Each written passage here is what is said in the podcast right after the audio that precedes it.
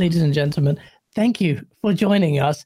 Asa has put me off, but that doesn't matter. Asa, the co host, co founder of GameOnDaily.com, the news aggregation website, and all, of course, this YouTube channel is here to hold me by the bosom. How are you, Asa? I will not be holding you by the bosom, Gaz. But apart from that, everything you said was, was true and wonderful. I'm great because um, Tuesday is a very special day. Tuesday is Pancake Day.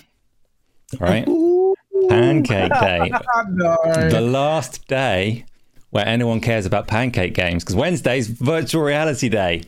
Tuesday is actually Pancake Day as well, so it just works really nicely. I'm good. I'm looking forward to this. So I'm going to have some good chat we will. Oh God, God, you had to work that in there. So enjoy uh, the peasant with us peasants. Enjoy our 2D or whatever games, pancake games. that can get suck into uh, your PSVR, which is going to be a topic today, first topic of the day. But before we do that, before we do that, we've got these excellent gents coming in, making his return again and there's a reason for it other than the fact that he's sexy and he's got a dank beard. He has the sauce. Ladies and gentlemen, it is Wandering Dutch.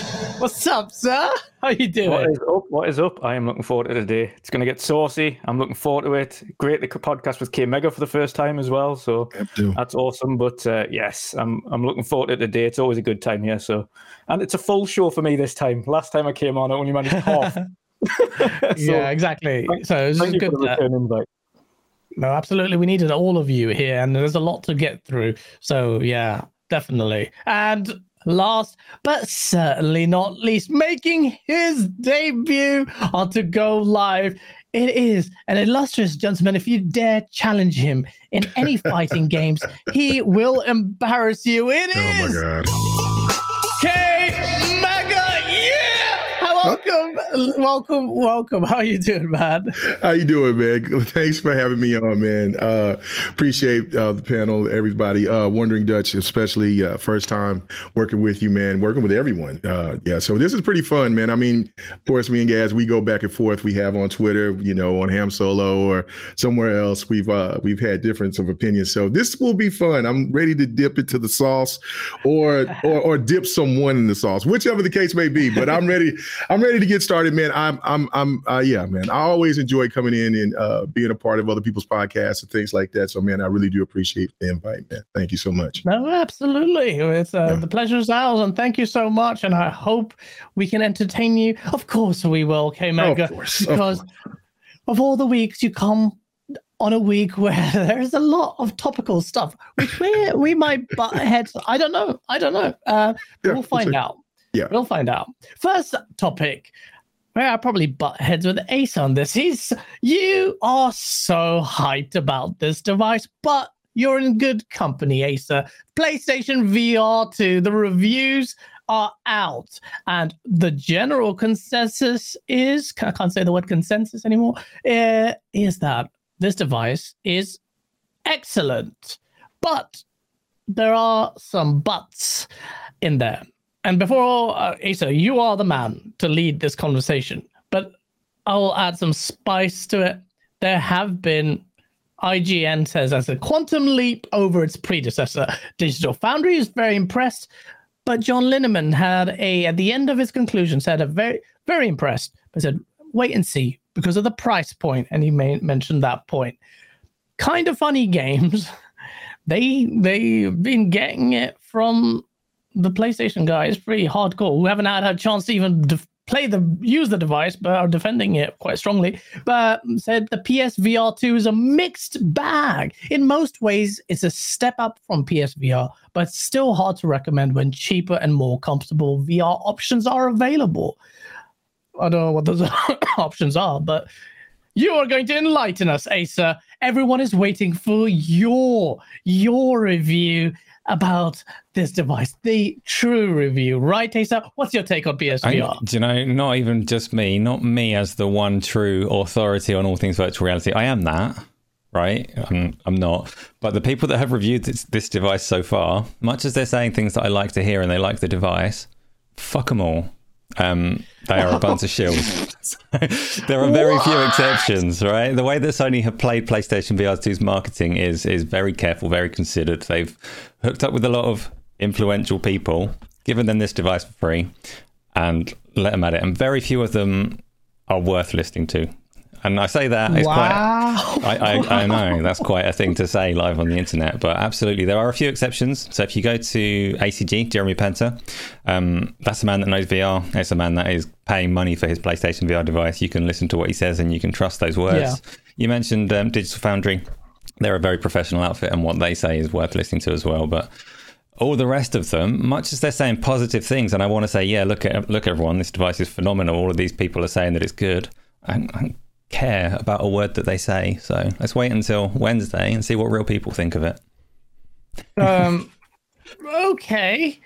Well, that's pretty. Asa, that was spicier than than you've ever been. But uh, I mean, that's pretty raw. I, I, don't think I've ever been that scathing. Well, eight people in chat. How many times do I have to keep telling you it is Acer who is the raw one? But we don't, we don't, we don't shy away from discourse here. And well done uh, to everyone here. I guess pat ourselves on the back. That sounds weird, but it's I don't know. But it, it's true. We are independent. Someone was yesterday, uh, just before I go to the gents, was saying because uh, I uh, shared the Redfall stuff oh, Sony pay game on daily. Uh, make up your mind. Are we an Xbox channel? Are we a PlayStation channel? No one pays us. We're fully independent. We'll tell whoever need, we need to tell to piss off.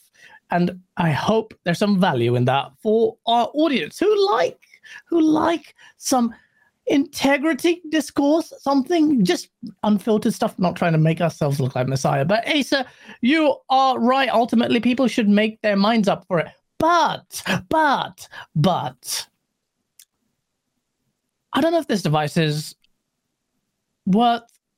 Uh, I'm a bit skeptical about this device, and I, it's not because of the hardware, and that's where I'm going to lead on to the gents. K Mega Man, you, you, I think you, you, literally bought a 4090 or something crazy. Yeah, 4080. Yeah. 48. Yeah, right, How much there, is that? Yeah. That is a lot uh, of money. Yeah, it's a lot of money, like about 12. Yeah, 12. But that's 12. that's just for the graphics card. Well done. So yeah. that's me priced out from upgrading my PC. Um, what are you gonna do with PSVR 2? Are you locked out of it? Do you think it's a good price? What's your thought on this device? Uh well, okay, so for the specs, it it does uh it it matches up very well for the price. Point. Hmm. But in reality, and and I think, and I, am trying to, I, do understand a little bit of what Sony's, uh, you know, method is, especially with their marketing.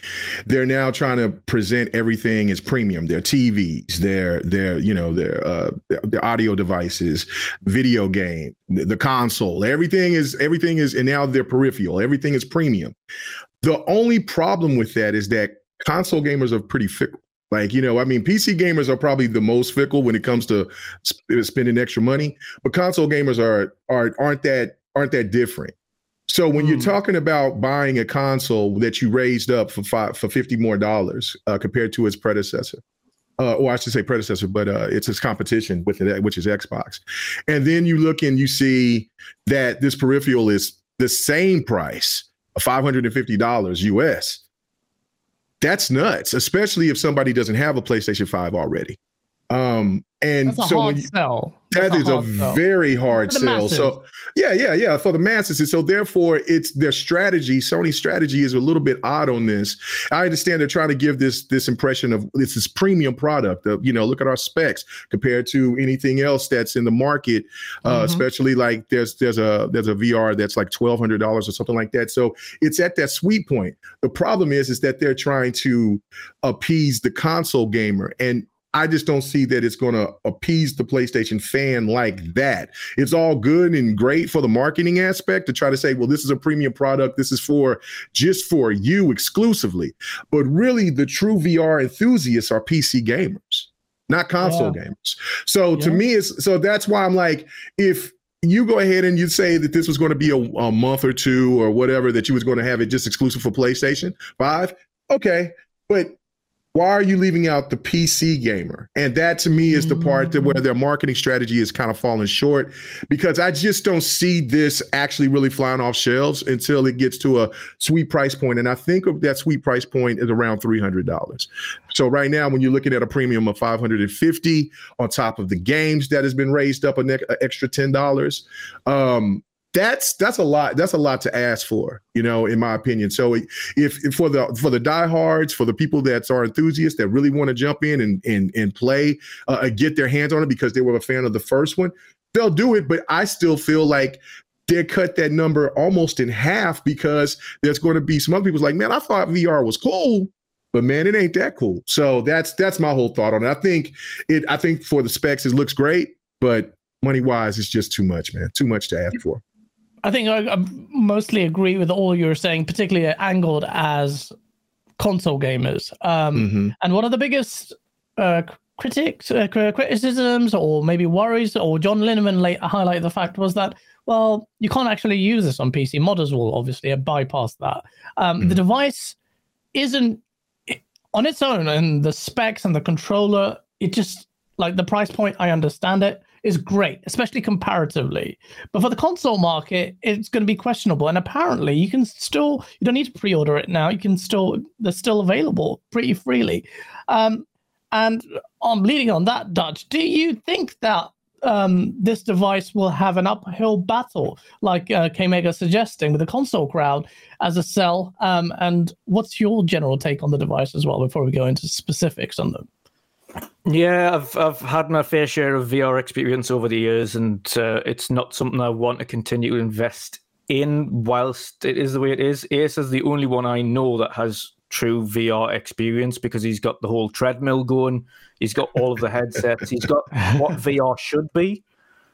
Like VR, if you have a truly like interactive virtual experience, should be what Acer's doing on a treadmill. And yes, it's a workout at some points, but it also immerses you in that game far more than just wearing a headset, sitting there with some controllers and like sitting around. It's not quite the same thing.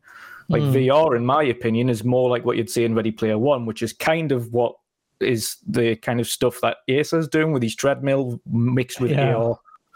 Um, so fully submerged yeah, in that full universe. submersion. That's that's VR in its prime. But again, as much as the headset specs alone are great, PlayStation this this year on two sets of its controllers have failed the basics, and it's the battery life. Like, yeah, the Pro controller, it's and it in itself. We'll touch on that first. The Pro controller has come out with only a 1000 milliamp battery, which is less than half of that in this in the Series Two Elite.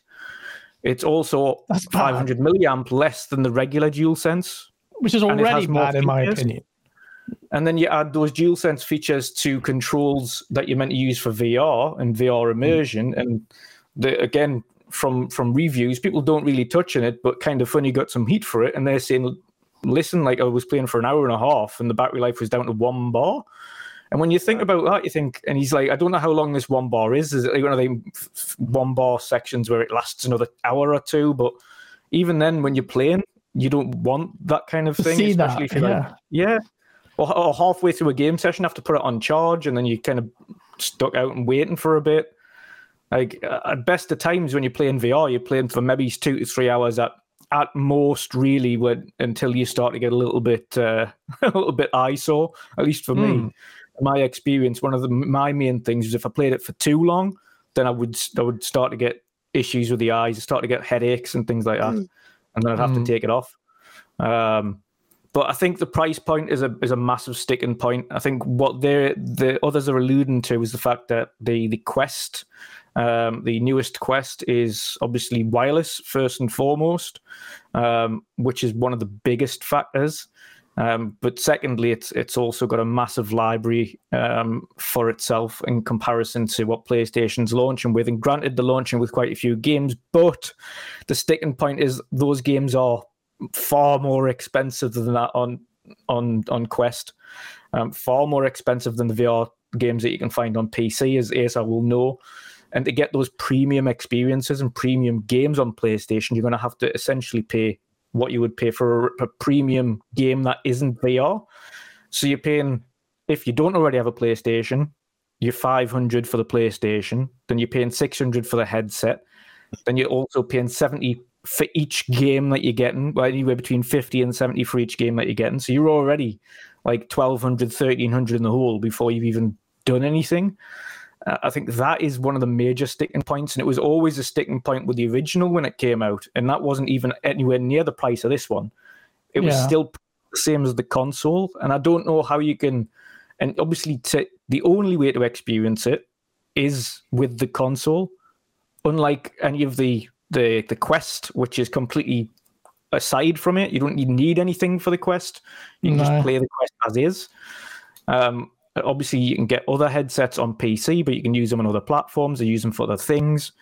So it's it's such a mixed bag. I just don't feel like I, think I, I just don't feel like at the moment they've got much going in their favor.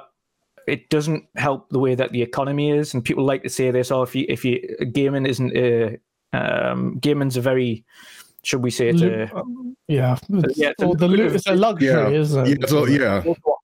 I don't it's think expensive. so. It's expensive hobby now. Yeah, that's what gaming yeah. has become. Yeah, uh, it's life exactly. for us. But yeah, but, okay, yeah, but yeah. exactly. It's a hobby at the end of the day, and people people that are on the bottom line and want to experience it aren't going to get, aren't even going to think about picking this up, especially right now when the cost of everything's so high. So I think they've got a few things going against them.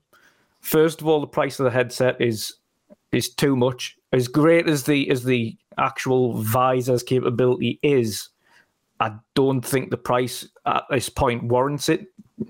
It doesn't. It's it's not. It's priced higher than the actual console you're playing it on, which is one of the. Is that why? Uh, despite all the specs, despite doing so much OLED display, it's I going toe to toe with a lot of PC VR headsets. See, I'm... because if, if if you think if somebody somebody has yet to pick up a PlayStation Five, and you know the only way to play PlayStation VR 2 and you really want to play that is to buy a PlayStation 5, you, you've got to have at least 1200 quid in your pocket. Yeah. Like it's. There's a point. Can I, can, oh no, I just wanted to make a point here because uh, some uh, Pete on the, in the chat said, uh, PlayStation, uh, oh, a PlayStation VR costs three ninety nine, camera costs fifty nine, the Move controllers cost ninety nine. Everybody complaining about the cost didn't buy the original. That's the problem, though. Nothing is backwards compatible. Like, yeah. I mean, it's it, see that to me, the games are not compatible. Yeah. Story? Yeah, if the games were compatible, were backwards compatible, or if at least the the the the, the move sticks was backwards compatible, fine. And I think also, I think another problem is that the thing is wired. You know, that's one thing that Dutch was was was implementing is that like this thing is still wired when you got you know a you know a cheaper model that isn't. And that still causes more problems at the end of the day. And then, of course, when you bring up the battery life, I didn't even think about that aspect. So it's just to me, it's like you're hindering the people that did support your your uh, your, your, your peripheral, and then their their reward is will pay us more. You know what I mean? That yeah. just doesn't make any sense to me, not at all. So, and the, th- the thing is with the battery life specifically is it's such a, a, a, like a cost effective means of upgrading that they could have implemented and didn't. Like on a, from a consumer standpoint, I can buy a battery for the DualSense or the DualShock 4 for ten pound. That is twelve, uh, sorry, two thousand five hundred milliamp hour batteries on Amazon. It's exact make and model to fit any of the controllers. And you're telling me at on a on a bulk buy they couldn't have included these higher and put them into the controllers, both the the DualSense controllers for the VR and the Pro controller. It's such it's it's them. It's they're doing a Nintendo, and I hate saying that, but Nintendo or prime prime suspects of cheaping out on equipment in order to make massive profits. And this feels like this is an area where PlayStation are cheaping out on components in order to make huge profit. Mm-hmm. Uh, and that's what they've done. They did it a lot with the, the actual PlayStation 5, where they had to reduce the heat sinks, they reduced all of the materials, they reduced um, a lot of the um, the copper within the console in order to get the price down for manufacturing, but get the price up.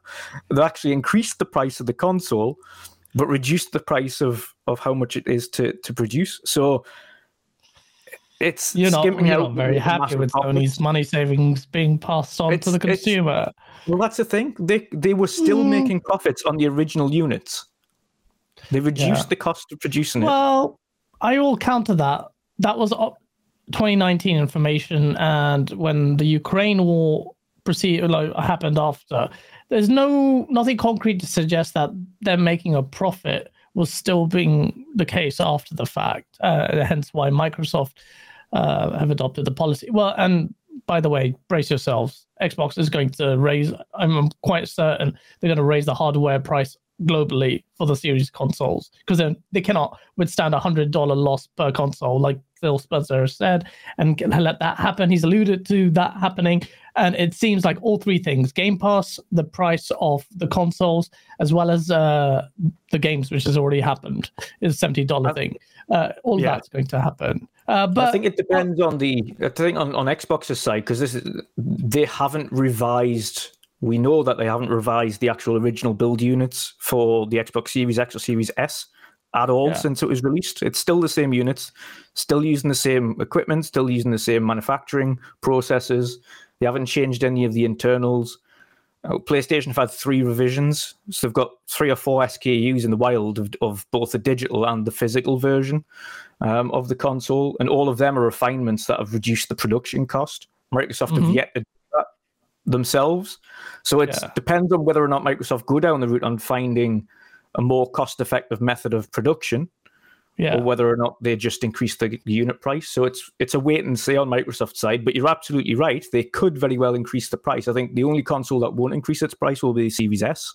That's what I was just going to say. That that's why I was going to agree. I said the Series S is going to probably d- decrease in price, so it could still be that valued console. Oh wow! For, okay, so you can yeah. keep that or decrease the price. Okay. Uh, yeah, I, I think, think, that the, yeah, main, yeah. The main benefit for the Series S over the Series X is is the method in which point. build.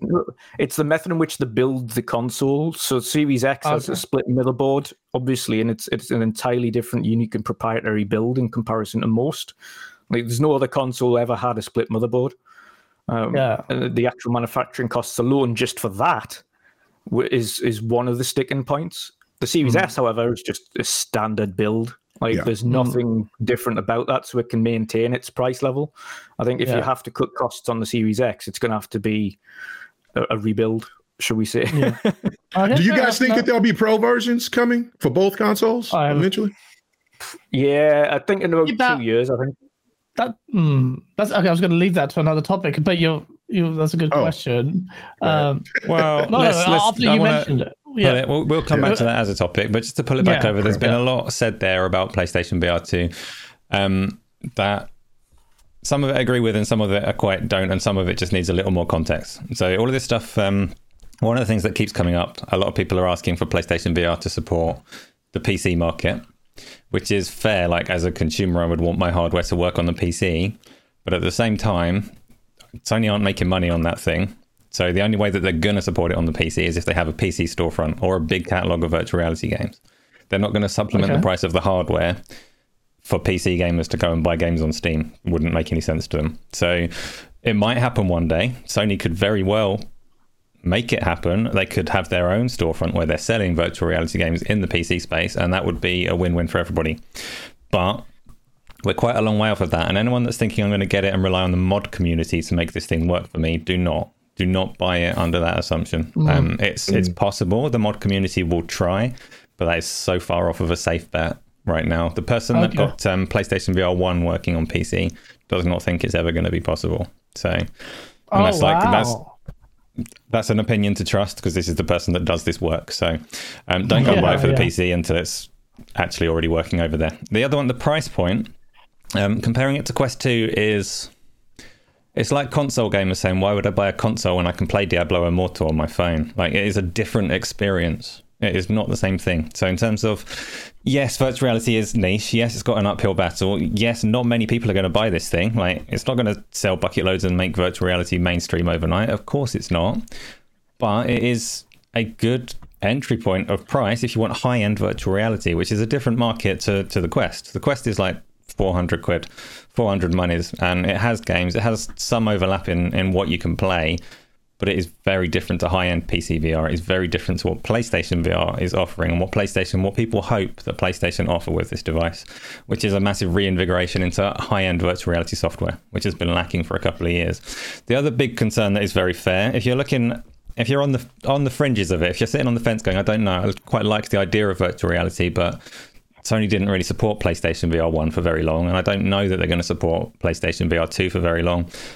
That's absolutely a fair concern, and there's there's not like a good answer to that because there is every chance that if this thing doesn't get any any sort of steam, Sony would drop it after a year or two, and it would be a waste of money, which would be a massive shame for me. It's it's such a good device. It's so worthwhile. There are problems with it. I'm going to get my hands on it and I'm going to go through it properly. But things like this this cable, the cable is a problem for me. It's much better. It's a massive upgrade over PlayStation VR One, but it is still a cable. And virtual reality is so much better when you can turn around without killing yourself in the process. So um, it's true. I had that Lenovo device that you told me to buy. Remember, I bought it and that one cable constantly around my neck. is really annoying. It's not even. It's not like there is that. There is the serious like issue with managing the cable, but it's also um, it encourages people to then turn using analog sticks, and that's when they're going to start throwing up. So there is like uh, big incentive to get rid of a cable in that sense as well. But uh, there's so so much like hope and encouragement around this thing that it's quite sad to pe- to see people just say like I don't like it because it's it's niche and I'm a casual gamer. It's not for me. Like you have, like perspective wise, I know I'm being but facetious there, right? Perspective wise, though, it's, imagine like so say I'm here, I'm a virtual reality person. There's a big audience of console yeah. gamers saying nobody cares. That's a niche. I don't care. Guess what, console gamers? There's a massive audience of mobile phone gamers saying exactly the same thing about you. Why would I spend money on a console? It's it's a better gaming experience. You can say that you're in that market. You love your console game, and you can say this is a better gaming experience. Of course, it's worth the money to me. I'm sitting here saying VR is a better gaming experience. It's it's worth the money to me. You don't have to. You don't have to agree. You don't have to like virtual reality. What I find weird though is the big audience of people that pretend that they've never been interested in virtual reality as a concept. Then mm, people yeah. be frauds. I see. Everyone's am, been interested in it conceptually. yeah, I was going to say exactly, I am interested yeah. in VR as a as a concept mm. Um, I much prefer a lot of the experiences. Like a, uh, like I'm a very very into videography and cinematography and things like that, and I have a, a, a proper 360 camera for when I'm traveling or ex- going and traveling worldwide and things like that to be able to use that. And then that is an awesome thing to bring back and show relatives who aren't able to travel or something like that a lot of these 3D completely immersive experiences that they couldn't have done without without the use of that equipment. And again, there's a lot of that kind of stuff on VR that's absolutely awesome. Likewise, yeah. things like simulators, flight sim, racing games, etc., are absolutely ideal for for VR. Like yeah. it completely changes the game and changes the perspective of, of those games when you have a VR headset on because specifically in flight sim and things, you can be looking around, especially if you're like dogfighting or something in the skies, and you can be looking around yeah. to find the enemy at Rogue every two, Squadron two was better for Instead it. of like doing the analog sticks and trying to fly straight at the same time, you can be looking around properly and, and enjoying it. Same with racing, you can kind of be looking in the wing mirror behind you to see who's there. And this is one of the reasons I think Ace is looking forward to this. One of the things he's pointed out was was uh, Gran Turismo, um, and been looking forward That's to playing Gran Turismo for me. VR. Yeah, I don't even which care about massive. Gran Turismo, which is like a poorer racer, and not that I've played GT7 uh, compared to uh, Forza typically, but it's the VR aspect that yeah. is the kind of thing I'm really I'm going coming around Ace's house to play. I've yeah. invited myself around. I think for me, it's, it's though. I mean, on the on the price front, aside from aside from you looking for it and and it being worthwhile to you, do you think the the price front overall though to the in, in the general populace, do you think the price front is maybe a little bit too high? And I said originally, if it was anywhere close to six hundred, it's it's not worthwhile in the so, grand scheme of things. My thoughts populace. on it, and I should clarify because what I said then was a little bit trolly and a little bit controversial. Um, when I say that opinion, people though, that are your, your no, like choice. when I say people that are conceptually against virtual reality, I mean like like the pipe dream, like you were talking about Ready Player One. Like everybody has at some point in time when you've yeah. envisaged where gaming is going, being in gaming worlds in one mechanism or another. That's conceptual, and a lot of people pretend that they've never been interested in that. To say that yeah. you're not interested in virtual reality as it stands today is a very different position to take and one that I can respect because it's definitely not for everyone. A lot of people suffer motion sickness. A lot of people don't want to be disconnected from the world. A lot of people just don't think that the technology is where it needs to be yet. And that is a respectable opinion. If you're coming from there, uh, like that's fine. I have no problem with that whatsoever.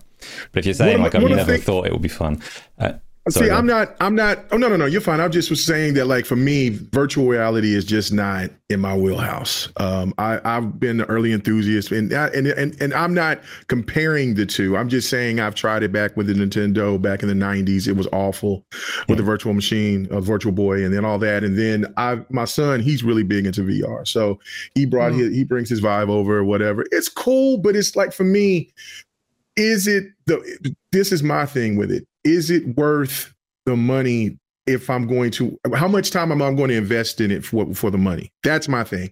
If it's if it's around a three hundred dollar, I would three hundred dollars. I would I would maybe consider try, trying it out because I as a gamer I don't mind trying out any and everything. You know what I mean? But again, I don't have a PlayStation 5 yet. I still just got my PlayStation 4. I wanted the digital PlayStation 4. I don't want to uh what you call it because the most all my PlayStation games on my 4, which I got like 170 some PlayStation 4 games on it. I I wanted to just be transferred to digital. And so and so for me, that's the one of the reasons why I was like, well, I could I, am buying a lot of these PlayStation 5 games on the on the PC now. So therefore, maybe I could play Gran Turismo once it comes on, and then if they got the virtual the uh, the virtual uh, the PS VR two come, maybe that might be something if the price is sweet. But it's not sweet and it's not going to be coming on the PC. And and and you made your point, which makes a lot of valid you made a lot of valid points, Asa. So I so to me, that's that's my thing. It's not I don't if for people who loves VR, who are all about it, go right at it. For me, it's just how how many times am I going to play that thing? Like if it's just gonna if I'm going to play it, uh, mm-hmm. because I don't see it to where I'm going to be playing it as much as I did the uh, the uh, the Kinect. You know, because yeah. then and then when it came to the point to where my kids got you know, older, they're in college or they they're working, like, and then when the the Kinect came up on the uh, when the Kinect Two came with the Xbox One, you know, I mean, like, I mean, I wasn't yeah. really using it that much. So that that's the that's the thing for me. Does it make sense for me to get a peripheral to add a peripheral into this house just for it to just sit in my closet after yeah. a few experiences. That's my thing. It's not about I'm like if about you. technology. Yeah. So I'm there with you there, like, when you mentioned Kinect there, um, this is yeah. this is just me and the way that I embrace gaming. If there is something new that sparks my interest that I think can deliver a new kind of gaming experience that I haven't had before, then I'm over it like a rash because that just like that that's what excites me in the mm. industry. So I was really mm-hmm. like excited by Kinect. I bought an Xbox One before I bought a PlayStation 4. We know how Kinect turned out. Maybe PlayStation VR 2 is going to flop as well, but it's bringing something new, and that is what I'm here for. In terms of your question, Dutch, on the price, I, I, try and avoid saying what is and isn't worthwhile because obviously everybody's like got a different perception of value. But I will say very sincerely, do not think that Sony wanted to be, to be charging the price that they are. Um, I think they wanted it to come in at, at most the price that the PlayStation 5 launched at, probably 50 quid less than that. Um, but mm-hmm. we saw that Meta had to raise the price of their headset by $100 last year. Like the industry challenged them. So I really, I really, really don't think that they wanted it to be the price that it is. And they're just trying to make the best of it. In terms of value, um, looking at it relative to other propositions on the market, if you want a high end VR experience in the PC space, so you want that like higher quality game than you can get from a mobile processor it is actually a good price. Like a PlayStation 5, like the whole whack it's ridiculously expensive for something that you may or may not like. So I get that not a lot of people are going to buy it. But if you are comparing it to like a high end PC with a decent GPU and a, and a, nice professional headset, you're paying a lot more in that space. So it's a difficult one because it is they are going to struggle to sell it there. But I think I think yeah. the other key thing to to think about for this as well is, and I think Asa, you've kind of touched on it, is how how much and how well are they actually going to support this on the software front? Like the the launch lineup, fifty games, brilliant. That's a good start, but it needs to be a consistent array of those games going forward, alongside their regular first party offerings for those without VR. So it kind of needs to be interesting. They need to have the same level of VR input as they do, same level as first party input. I think that is the only thing that's going to get this to to sustain, and that's the only catch I think from Sony's side is are they going to invest the same amount of effort in the VR software front as they are their regular first party to be able to continue to make this thing work? Yeah, because it's is... good people investing 600 quid for for a headset, but if after a year there's literally nothing coming out for it, or it's like two games a year or something, you're like, God. Yeah, and that's like, exactly yeah. like it's exactly what I said earlier. That is a very valid concern. If you're looking at that device at the moment, going, "Well, this is a lot of money," are Sony going to drop it like they essentially did the first one, like they did the Vita, like they've done many other things, like all companies unfortunately do with big products? It is very hard to promise that Sony are going to keep supporting this thing. And realistically, we know it's not going to sell like console numbers. It's not going to sell 20 million and sustain AAA development by itself. It's just not. Sony have said that they're going to look at hybrid development for their first party games. So maybe the next Last of Us game does support it. Maybe the next Spider Man game does support it. Maybe the next God of War does support it. And if they actually hold true to that and do it, then that may be a cost effective way to develop games if they don't, if they just drop this thing on its ass, I mean, don't come back to me. I never told you they were going to support it for two years. I don't. I don't have a clue. I just hope that they do. well, see, um, before going to quite a few super chats, and we can dip into that. I will say, Horizon Call of the Mountain was was was a was a very important title to kind of let lead out the gate. Um, to kind of sell this device without obviously being eyes on with it.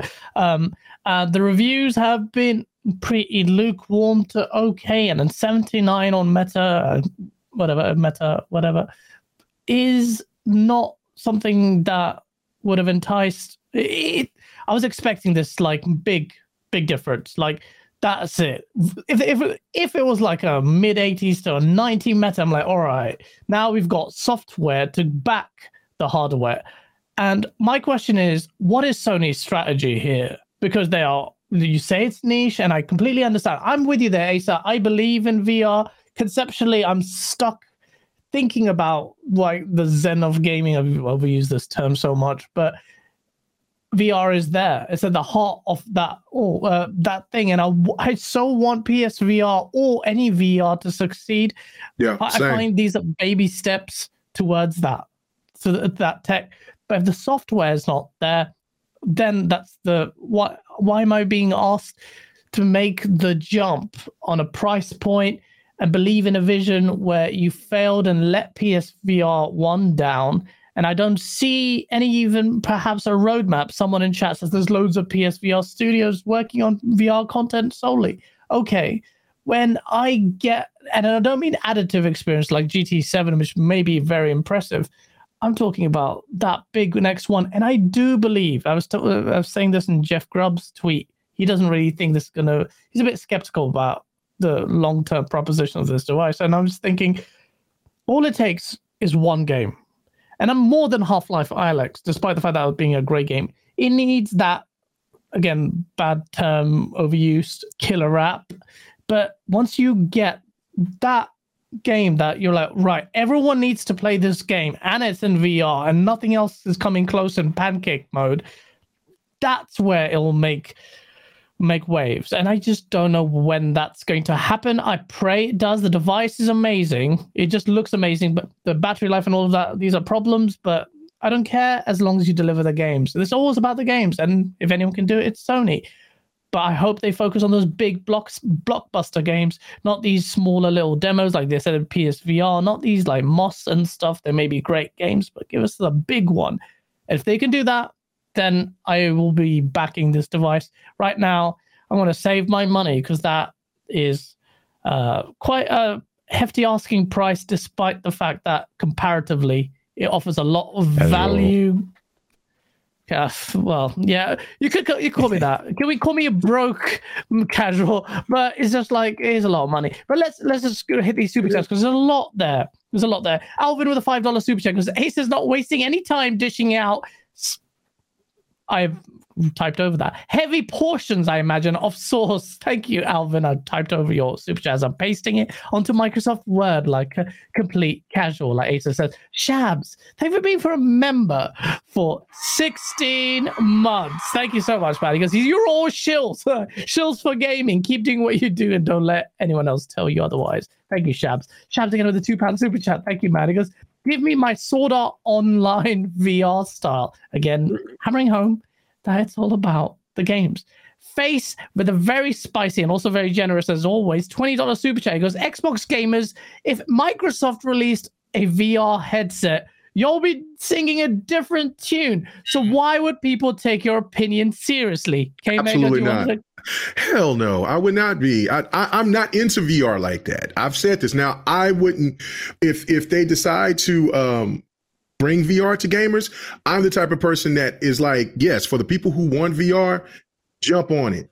Still not going to buy it. I mean, I would consider it if it would be something like just like what I uh, just like I said about the price point. If it was the right type of game, you know, like the like the GT7. I mean, I'm to rate into racers, so that that does look pretty smooth. Even though that like some people was putting out like fake uh, uh, footage. But other than that, oh, like yeah. I, yeah, yeah. But I would be, I would definitely be, I would be interested. But the problem is, is that VR is it worth? Is it worth? Is, is there more games out there available for me to keep using the plat the uh, the, the uh, peripheral? And I just don't see that. So no, even if Xbox did it, I wouldn't be singing another tune. Period. Yeah, I mean. Yeah if it had look, it boils down to software. Forza Horizon, great game. If we had VR support massively enticing. Then you got Forza Motorsport, massively enticing. First yeah. person shooters like Xbox pretty slaps eh, you know, PlayStation around on that. Even Halo Infinite. I mean, yeah. graphically it's not that good, so it might be really well good, poised to perform on VR.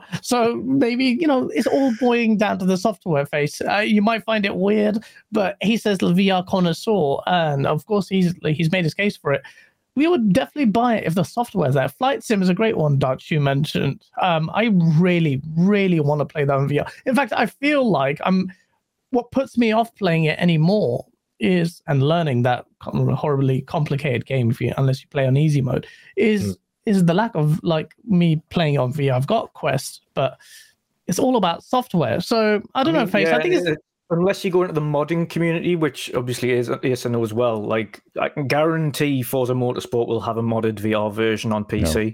and I can guarantee there's already a, there is already a modded version of VR on Flight Sim on PC. No, so Flight Sim natively um, supports it on PC. This is the one studio that took community feedback and went to because Microsoft yeah. don't own Asobo, so they actually did officially yeah. put virtual reality support into it. Forza, you cannot. There is no good VR support. You can get fake screen support but you can't sit in that car and play properly, which is a travesty. It's a travesty because it would be amazing. I'd play that forever. Oh, I meant more the upcoming one. I would, I'd be surprised because this is the first. Forza Tech, modders haven't been able to do Forza Tech so far. So unless the new engine is doing something very differently, I'd be surprised if it does. Is that is that yeah. been the sticking point in it? Obviously, you've been doing a lot of research on why it can't. no, so, I, don't, I, don't, actually. I don't research why. I just like I go to Redmond outside Microsoft's campus with a little picket sign on my own protesting, but they just ignore me. They don't even give me lunch anymore. Um, but, I'm going to keep trying. The, in terms of the, yeah. the mod community, fortunately on the PC side of things, and this will make a big difference for, for people that are into that very niche scene within a niche um, every Unreal game from the last like decade or so will be easily moddable in the near future. There's good work happening in that space as well. So there'll be lots for me to play. Okay. um, on the point of the modding community, Asa, I know PlayStation have a dedicated store on PC, but considering they have a push for uh, PC, I think it would be frankly it, balmy if for PSVR 2, they don't see if they haven't already seriously consider P- PC. It's not like there's a competing thing. It's not gouging. I mean, the hardware is where they're making their money as well. Plus, they'll make it on software. PC community will will latch onto it. Otherwise, they're stuck with a niche uphill battle. Why would they not so, limit that? What's the I, I, really yeah. don't think they are making money on the hardware for one thing. Like, I really don't think they're making at least any significant amount of, of money on the hardware. Um, what they could do, separate conversation, because we did already kind of cover the um, the PC support for the hardware itself, but there is the, the matter of games as well, because there are PC headsets that offer a very similar feature set to the PlayStation VR 2. So things like Call of the Mountain, if they do get their first party studios like supporting this thing properly, even if they aren't going to bring their headset and their storefront directly onto the PC, they they could bring those games to PC, and then there is money in that. So hopefully, yeah, hopefully. Um, on that point, Ace, as you were talking about that, they Sony have made a big investment with PSVR two, um, and it will boil down mostly. Um, I would say even throw ninety percent out there on the first party studios to really make this thing shine what, this split focus, do you think that could potentially harm PlayStation in this space? Uh, or can it afford to do it because it's getting a market lead over Xbox anyway? I hope so. I, I, hope they invest in it enough to, to hurt themselves. Then I'll be like getting some games out of it. so Sony have a few yeah, VR studios. Like they have acquired some studios that can be dedicated to virtual reality without hurting them. So Insomniac have got a dedicated virtual reality studio that pumped out four games for Oculus before they were acquired. So they can make games there. They've got um, some good second party things. So from Sony themselves, we've got Firewall Ultra coming as, as a should be a big game when it comes out. But so much for them is pivotal on their their hybrid development approach. If they can get these support studios working with the main studios, making these first like the first party proper flagship pancake games have meaningful virtual reality support. So not like here's a, a, level you can look around Lara Croft Mansion or whatever, but here's the full game in virtual reality as well. This is an alternative way to play. Then they'll be fine, yeah. and that shouldn't hurt their development too much if they can nail it down. But we'll see. I think yeah. Yeah, we'll see, and and I really do think it needs a, a very concerted effort among throughout first party studios to result in something that could be the breakout game if that's what Sony's strategy is in relying on the long term success of this device. Phase 23 Brooklyn, New York. Thank you again for another $20 super chat. Wandering Dutch, I will counter that Microsoft already raised their prices of video games to $70 and raised the prices of the series consoles in India and Japan already. I don't know what he's countering. I don't remember. What that is correct. That? that? was down to currency exchange and distribution costs. Okay. Uh, I don't know what he was countering, but okay. Japan uh, and India. Japan and India. I will say that expect it will um, happen. Japan on, on, Japan on initial launch was actually cheaper than the rest of the world, so I think mm. it hmm. brought it more in line with oh, yeah. the rest of the world. yeah, it is true. It is true. It just seems like uh, are you making enough of a loss there when you're not even selling that many in the grand scheme of things? Yeah, I think they're already the good thing about Japan specifically, and I think India as well, is they're probably already making a good enough, should we say, start to gain ground because they haven't gained nowhere near enough ground to say they're competitive in that market. But yeah, they are far better than they have been since. I mean, the 360 era. They are actually tracking ahead of where 360 and Xbox One is in okay. Japan now. So um, they've, they've made big strides there. I think the constant support on software, Japanese software and Japanese devs and games and things is is what's benefiting them massively. And the Series S, of course, but we'll yeah. uh, we know that. So yeah, but yeah, it is a good point, but it is the the different factors, and and every market's going to be different. Um, yeah, we know that the rest of the world, like PlayStation, didn't increase in the US, but it increased the rest of the world. There's reasons. There's always reasons for it, but you never know. Yeah, absolutely. Before we read the other super chats, shout out to Hoggy, very generous wow. as always. Yes. He goes, Forget all this VR stuff. Play pancake games. Here's a Hogwarts Legacy Digital Deluxe global code. Shout out to Hoggy. That is crazy. That is a lot. Uh, well done to Hoggy, man. He's the most generous guy out there. And whoever claimed the code, do it. And if the 400 one plus people watching, please hit that like button. We have a lot to talk about. 108 Dragons, Stevie, shout out to you, brother. Because uh, thank you for the five dollar super chat. Because me and Asa will take the financial hit for you guys. And shout out to the awesome panel, Asa. Check your Twitter DMs. Check them, Asa. Um, Gunstar. Gunstar the two bad super checkers. Dutch. Will Dutch be subtitled when you upload? Why? Dutch sounds Oh, Dutch. Yeah, your name confuses me because you're English. yeah, Northern England. Come on, wait. Gunstar, I swear you're Northern as well. No, uh, AJH, thank you for the two pound super. She goes. So they turned PlayStation devs into the new Lionhead. Ooh. Uh, I mean, let's not say that. Let's let's Ooh. let's well, this is what I was alluding to, AJ. Just when I asked Ace the question, what is that going to split focus between uh, the studios? But hopefully, I don't think they'll end up that way. Um, they know PlayStation's on feeling the heat despite its success, uh, mounting success uh, against Xbox. Microsoft are really ta- taking things seriously. So, and you know, they they won't forsake their bread and butter, which is the AAA stuff. But we'll see. Carlos Alvarado, thank you so much for the $2 super check. PS needs bangers for VR. 79 climbing sim ain't it. Ooh, sauce. Mm. Um, but mm. I think there's truth there. Like, you want to see that big title, K Mega. He's not going to see like 79 of like that's your best looking title, the best playing title, and then it's 79. It's like, mm, okay, I'll wait. $600. Am I going to really pay that. No, I agree. Uh, I agree. Yeah. It, it's just, just uh, they need, it needs something big. It needs the Half Life Alyx, uh, and then we'll be like, all right. Uh, Did despite the fact that announced that Half Life Alyx is coming to PSVR. is it? I heard a rumor that it was, but rumors. Yeah, was there's rumors rumor? that it is. Yeah. Um, yeah, I mean, Call the Mountain in particular. That would, that would, make sense like no other market has it other than Steam.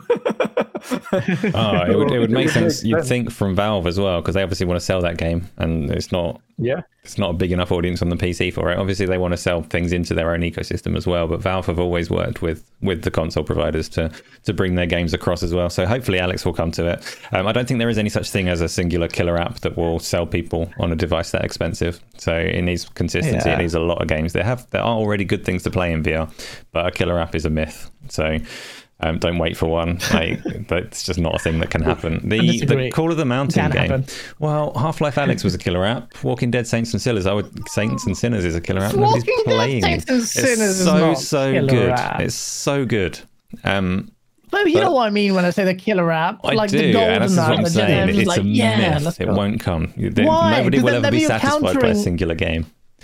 No, that's like, not the. Come on, you know, I mean, the big game. That there's always the big game. Like the Halo made this new bulky Xbox stupid entrant into the thing viable. Like there is, if you believe in the vision of VR, if you believe in the vision of this tech, then absolutely you have to believe in a killer uh, app. You have I to believe. That, that means you think this tech is not ready. No, I, think there's not a singular app that will sell it. I, I disagree with that. I disagree with that. The reason oh, I was going to say I slightly agree with Asa is because it, it was once a reason to to buy a console. So you like originally with the PlayStation or originally with the Xbox, and we're talking the original Xboxes and original PlayStations. The entire point was given that killer app to just to to entice you to buy this console. Now these consoles have been out for multiple generations. You do not need a killer app to buy a console or a bit of equipment. And this is the second iteration of PlayStation VR. Now, the only downfall with PlayStation VR this time around is that there isn't backwards compatibility, which I think is a massive oversight, considering those games can absolutely run on PlayStation VR. Um, two, it's just implementing via uh, the the DualSense controller support, which is different compared to the the ones that they used to have, the gluing ones. Um, that is the only difference, and I think that could be done. And I think they should iterate bringing some of those old apps back over. But I agree that there isn't one specific app these days that entices you to buy a console. It's more of a, a conglomerate of of things. It's the ecosystem. It's it's the backlog. It's the the friend base you've got. It's the equipment you've already got. There's so many factors. And the price of entry that, is one thousand two hundred. Like what? What nirvana of an app would, would people, get you to spend that? People, they will do it. They will do it. I guarantee you, the masses. If you delivered the next Halo with this VR experience, for instance, I'm giving you a con- concept that really takes because, like Colin Moriarty said, we've hit our ceiling now as far as games conceptually are concerned. Third person shooters, first person shooters. He doesn't expect anything massive changes there. And I disagree with that. You have a VR experience where you're literally in this world. You reload the guns properly. You're in this game. Physics so are there. The visual fidelity is there. Half Life Alyx already happened. Setting. No, man. Half Life Alyx is not like that. Yeah, like, even if you, you, you mentioned Halo, like if you're talking about a killer app, you're talking about a beloved IP because you mentioned Halo is why I've gone to Half Life, not because I think it's the one pristine VR game, but because you mentioned a big IP playing it in a completely new way. And if Half Life Alyx is not a big enough IP, I don't I don't know what you're looking for. And VR is doomed. When we say Ready Player One, when we talk about full immersion, we don't want to see people floating hands. You want to see a fully comprehensive game that changes the way you play a f- FPS so that it makes it silly. And don't say it's we're here now, because I know you're going to say we're here now. It makes it silly to play a pancake version of uh, FPS. That no, but I, I, I really are that. there. I believe like, in that. Okay. And it could Keyboard happen. and mouse. It could happen. Keyboard and mouse, controller, point and shoot a gun. It's completely it's not so... the same experience. I don't understand what you're talking about. I really don't. No, I mean that's you're making an argument for that in the future yeah. of gaming video. Like these things, we have these incredible I'm trying to find my control. These incredibly detailed and more increasingly intricate, detailed worlds, and we're relegated to this, this to interact with our worlds. Press A, this to shoot, and VR can change that, and I believe in that. And this is such a basic fork and knife to so, uh, you know utensil to I, I don't disagree with like the the fundamental part of your argument apart from the idea that there can be a singular killer app that delivers this because most of the things that you're asking for have been delivered and were not considered killer apps. Like okay so let me reloading a gun yeah, you okay, can do so that in anything. Properly, yeah, you can do it what in yeah, but fully all of that. Reload a gun, make you feel good, visually astounding, incredible game. The uh, everything. That's what I'm talking about. Not these little demo games, not little additive VR experience. You're just, something like, you're just describing Half Life Alyx over and over again. Half-Life okay, so let me. Somebody in the chat made up a ask was asking me a question, and, and, and it just came to my mind a game that I would I would I would definitely consider PlayStation VR if they decided to bring back Fight Night.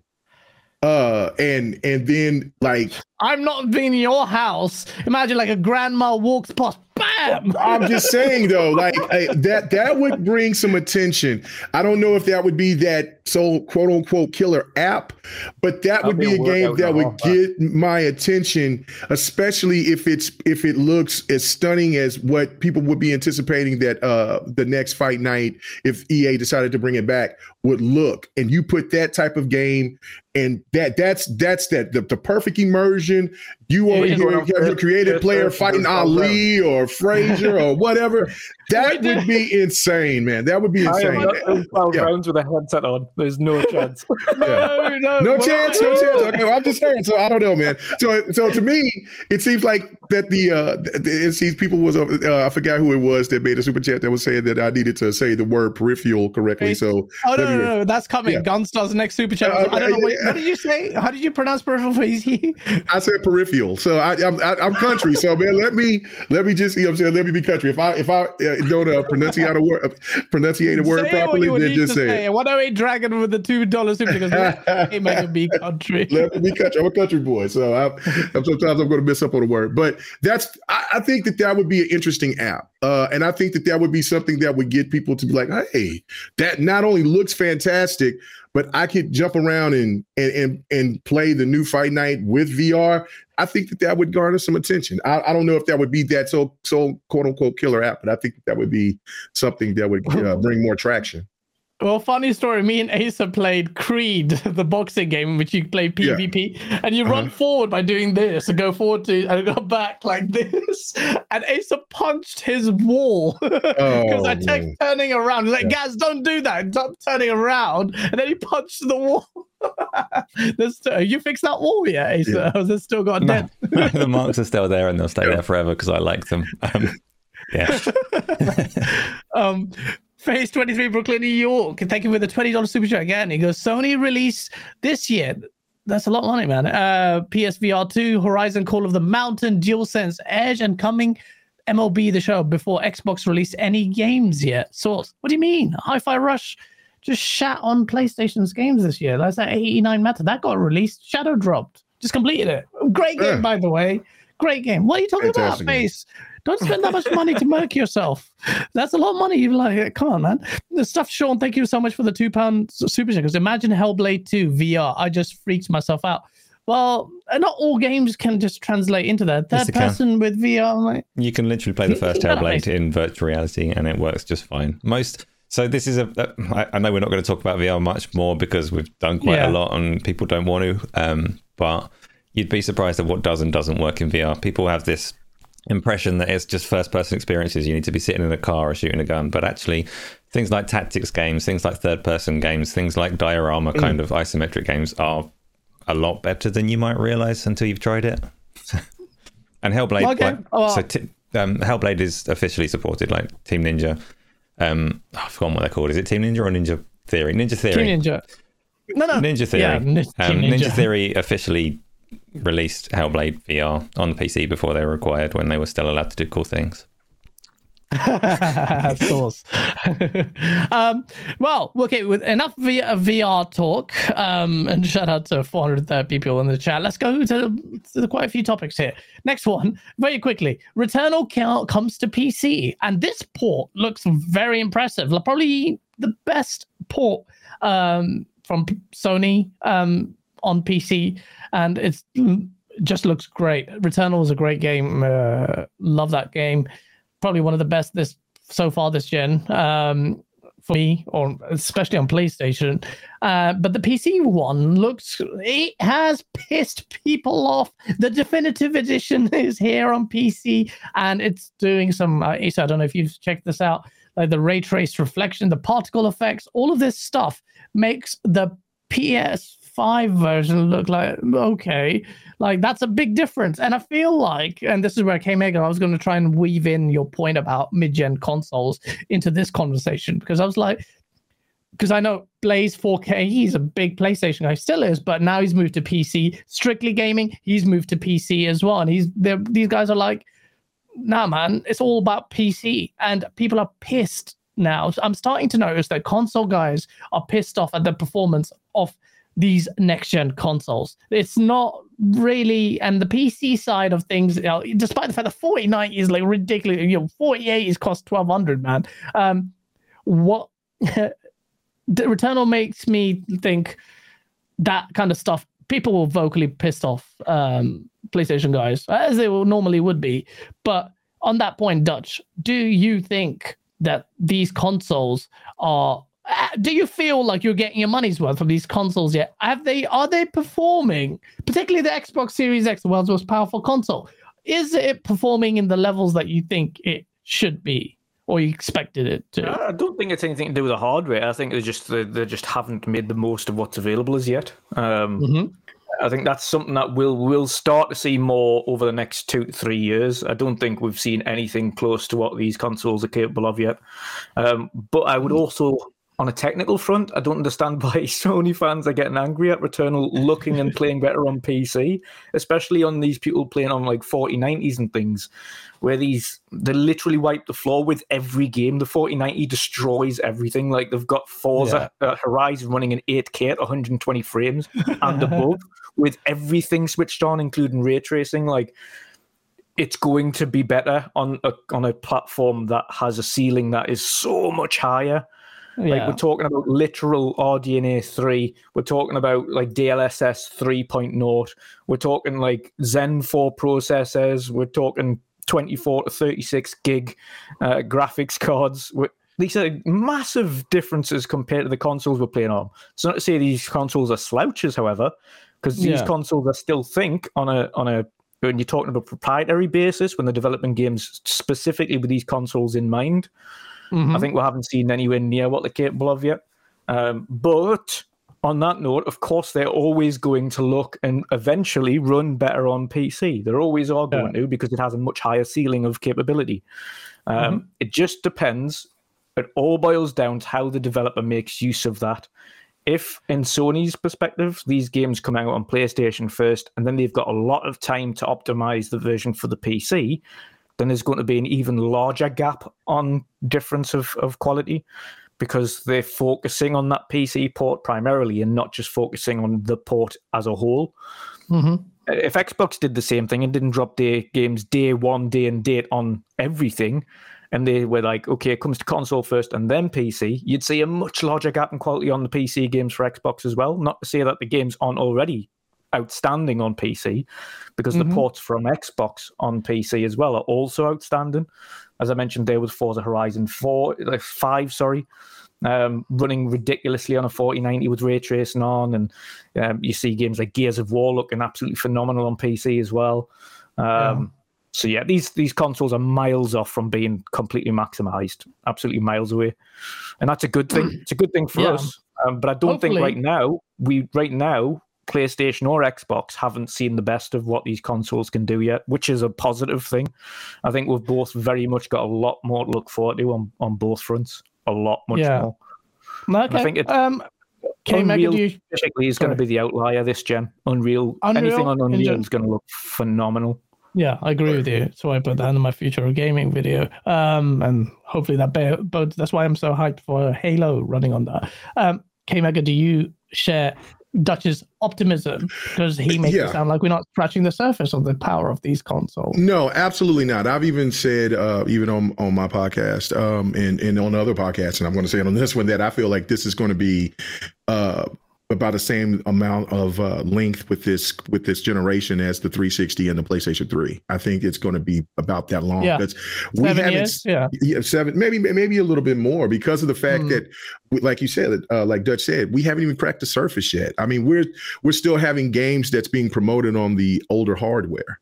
So and, yeah. and and and we're just now starting to get games that are really going to start really defining themselves and, and putting and showing the true power of both the PlayStation and the Xbox. So, uh, so I, I think that it's uh it, it it's it's a it's a smart investment if you're a person that doesn't have, let's say that you have a PlayStation first and you may consider getting an Xbox later. Then wait for if they if they do bring something uh later, or you know, of course, I think people a lot of people get the entry level with the S, but I mean, for me, it's this is the reason why I went ahead and I did this. I I said because of the PlayStation games. I'm with this this bad boy right here, this big son of a gun right here. Uh, I'm getting nervous the way you're holding that thing. I, I am. I am. Well, this thing right here, man. I am. This is why I didn't even I, destat your fingers. You picked that. that up. Yes. There it goes. Yes. Yeah, Twelve hundred down the toilet. uh, yeah, I'll take it back. I got a got a warranty on it. But uh, the thing for me is that it's uh, the, the the the situation is that like I I got I had Spider Man. I got a 20, I got a 2070 right now, and I seen how great that that looked on when I was playing Spider Man when I was playing God of War um, compared to when I played God of War on the PlayStation 4. And I'm like, good God, this leaps and dip, leaps and bounds. And just with these kind of, now, I don't have the 90, I have the 80. But the thing to me is just that I mean, I can see why people would decide to not go with could leave their consoles behind and just go with PC if they're going to go ahead and invest in that. I mean, I'm already invested. I'm an Xbox guy, so I just I, am a console guy, so I, I'm going to still maintain my console. But for me, I'm looking at it from the strategy of uh, with these cards and just the ability of just seeing how these games look and how well uh, Nixxes is doing on converting these games from the PlayStation to the PC. It's a no-brainer if you do have a gaming PC or interested in it because games games are cheaper. Uh, they yeah. don't they depreciate a lot faster. Like Returnal right now on CD keys is is only 40 bucks. So and I mean it just came out this week. So that's the thing for me that has made me kind of switch from saying, well, I'm going to still want to support PlayStation. I'm just going to do it a different way. I'm not going to invest into the console.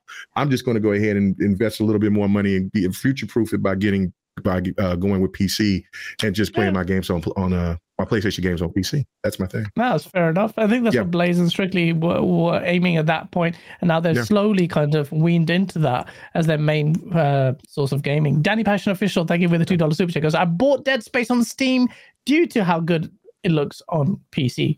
Um, so yeah, no, absolutely. People, a lot of people are doing that. I do agree with you, Dutch and and K Mega. That it really we we aren't the, the thing I'm leading on is we haven't touched the power of these consoles because it's stupid last gen. I'm hoping this from this year onwards. You it's know what, be, uh, to kind of go on to that as well. The the perfect thing about Hogwarts that we has just released now is they've done it the right way when releasing a, a previous gen version. Ah, yes. They've got the next gen versions out, which have yeah. been relatively bug free across the board. Like I've now 100% of everything on that game. Um, they've got it out pretty much bug free. I had a couple of little things here and there, but traditional open world bugs, as you can imagine, like AIs like randomly spawning into a wall and stuff like that. Like that's mm-hmm. type of stuff that you can't predict and can't reproduce when you're doing QA sometimes. Um, mm-hmm. But in terms of the way that they actually got that game out, focusing on the neck the current gen first, getting the current gen games out first and mm. foremost, then getting the next the last gen games out a month a month or two later, then getting the Switch version out in July. Like they're saying, right, let's get the best version good ready out the door first. We'll then work on the previous gen and optimize yeah. that one, and then mm. we'll get Switch sorted.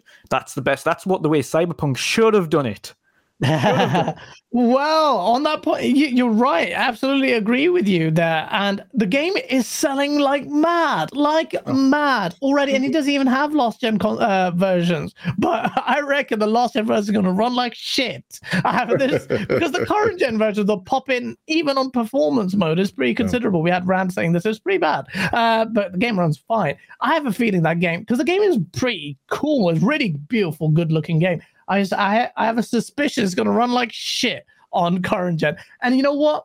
They are so clever because the reviews don't show it. The reviews have done really well. Sales have done well. Goodwill's built up. People are talking about it, and the current gen versions could be absolutely shite. And it'll be what it'll be interesting I to think, see if that's the case.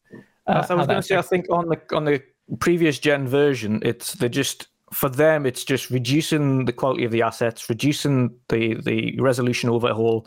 Like it's not going to be 4K. It's not going to have ray tracing. Yeah. It's not going to have all of these options. I think even the the One X and the PS4 Pro will have very diff like very negligible differences compared to the base consoles. I think they'll just get mm-hmm. a workable version on both that looks good mm. enough, capped at 30, done. I don't yeah. think they're going to go like overboard with it. I think they're just going to get rid of some of the like the lighting. The lighting in this game is phenomenal, by the way, like across the board, and it needs to be. Um, yeah, but the, it's beautiful. Some of that stuff's going to get paid right down. Um, it's it's going to work. It's going to work fine, but it is going to be locked thirty. Uh, it's yeah. Nintendo Switch, so that I'm gonna. It's how how is that game going to run?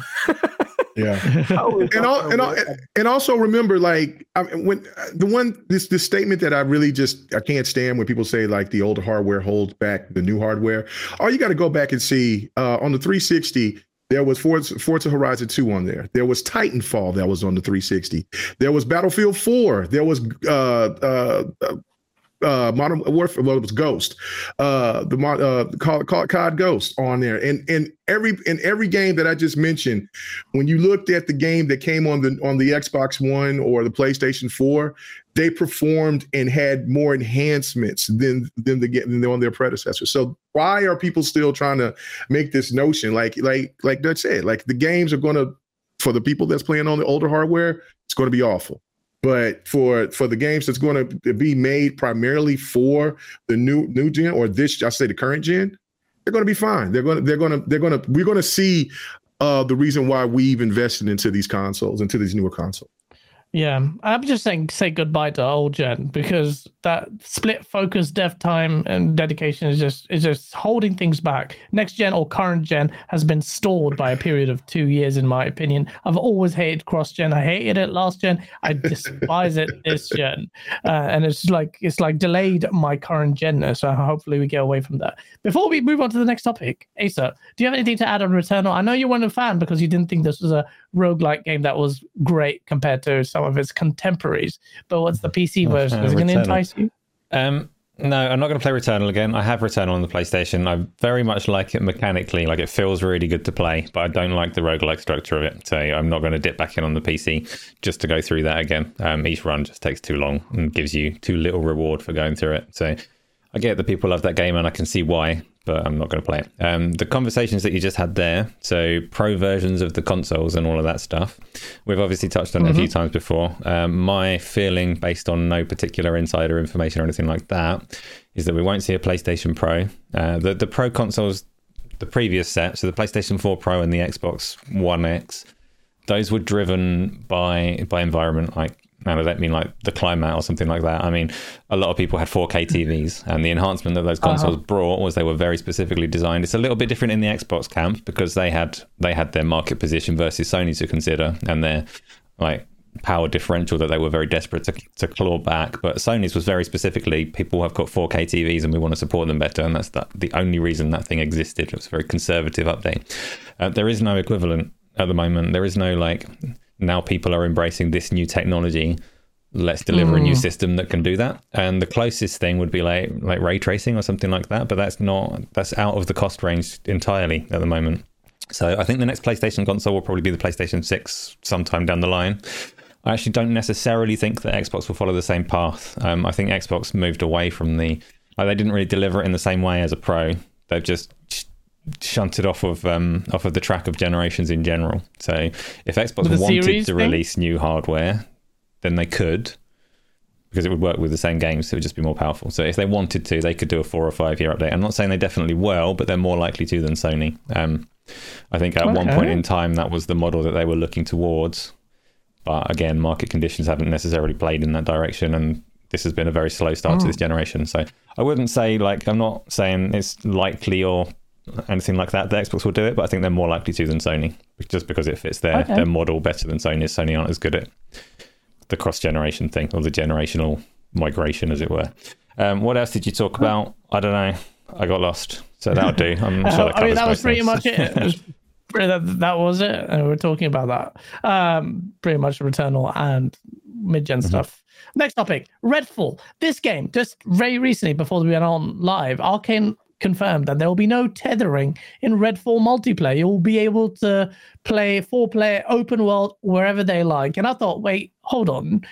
How do they manage that? That's pretty significant when Halo Infinite has a tether, which is pretty generous in my opinion. And Gotham Knights basically shat the bed because they're co op. They designed this game and turned out to be a mess. Aces, you want to lead it? Like, that's pretty significant. No, is that how do they manage this magic? So I'm not I'm not well positioned to answer because I haven't looked at this article. I didn't know they said this. So it's not tethered. Did they mention that? Did they use this as justification for its online requirement? Because it would be no, decent justification for that. Co-op, yeah. well, co-op no, is online by default anyway. Are they are they implying that they are doing some server side hosting for, for AI in the city and things like that, or are they just saying it doesn't doesn't need tethering? No, the information is very very basic. I'll come confirming there is no tethering, um, and I don't know what uh, this is then coming from. I will say tweet. that I hope the world is still adequately dynamic because the the thing that makes it challenging more so is having like if you yeah. have if you don't have a server powering this thing, then somebody's console is hosting that, is hosting all of the AI, is hosting all of the, the, the dynamic geometry and scenery and things like that. So I hope that they haven't had to compromise just to let people free roam.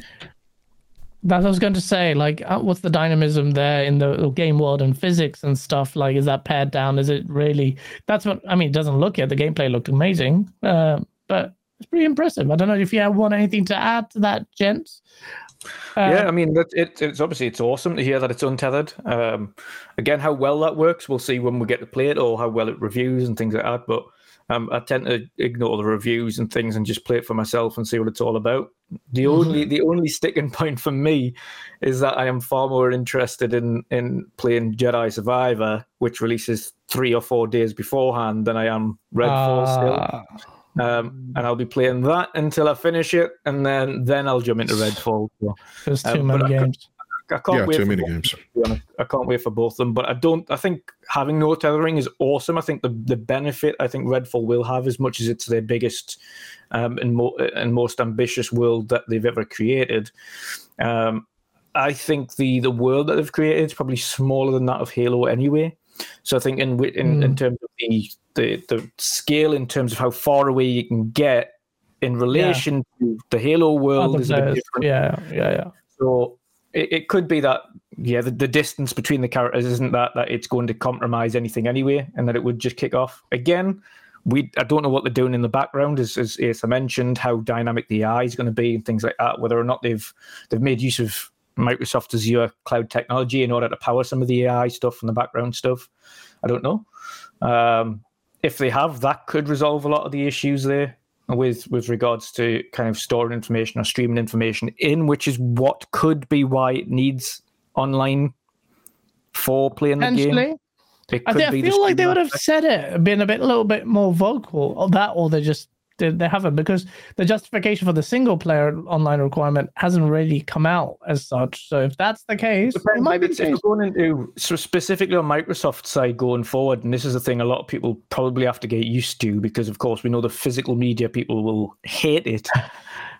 and and I understand they just want physical and they don't want to rely on the internet and things like that. But we're, we are in a highly digital age now. Yeah, yeah. We're going we're going to get to the point where the vast majority of thing is AI powered, is going to be cloud powered. There's going to be a lot of that stuff going on, and it's only going to get better the better the technology gets. Um, yeah.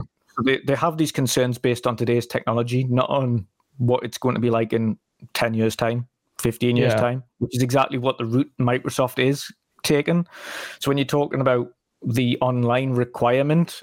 I think that's because they're looking more to a future where the cloud processing for streaming assets in and things like that is going to alleviate a lot of the pressure from actually having the game running natively on the console, where it's constrained. Yeah. It's just a singular file there. And a lot of the assets, like Microsoft Flight Sim, which has five to eight petabits of information stored in the cloud in order to stream in remotely, like there's a reason for that. You would never be able to get the entire planet in a one-to-one scale like you do in Flight Sim on a disk. It would never work. Yeah, it no, would be impossible. Absolutely. So going forward, in order to alleviate the pressures of these games, it's going to have to have cloud or Azure powered technology. That's going to only better these. Not to say that that's the case with Redfall, but that yeah. is the general strategy going forward. But on that point, though, Redfall was particularly get, getting some heat yesterday. VGC pushed uh, published this uh, news, and I tweeted, "I'm like, what's going on with game preservation? Because this single player online only environment." There was some news that, or not news, was wrong, debunked. Actually, contributed by Bethesda's. They, they've acknowledged that and they say there was unclear Redfall information shared on Bethesda customer support, which made people think that the physical version of the game didn't actually ship with any discs. And um, Gamefly came and changed that someone made a video on it just like that. I'm like, mate, how did you make a video so quick? Just, uh, we know how they made a video quick. It's just reaction video and just spit on camera. Uh, but it didn't age well. Uh, but generally, I think the game preservation point is still important. And there are vocal, maybe perhaps a minority of people who still feel that's important. Phil Spencer did say game preservation is a thing. So like all of that soundbite. A lot of people said, well, game preservation doesn't mean necessarily physical, Asa. They say that digital game preservation is important as well. What do you say to that?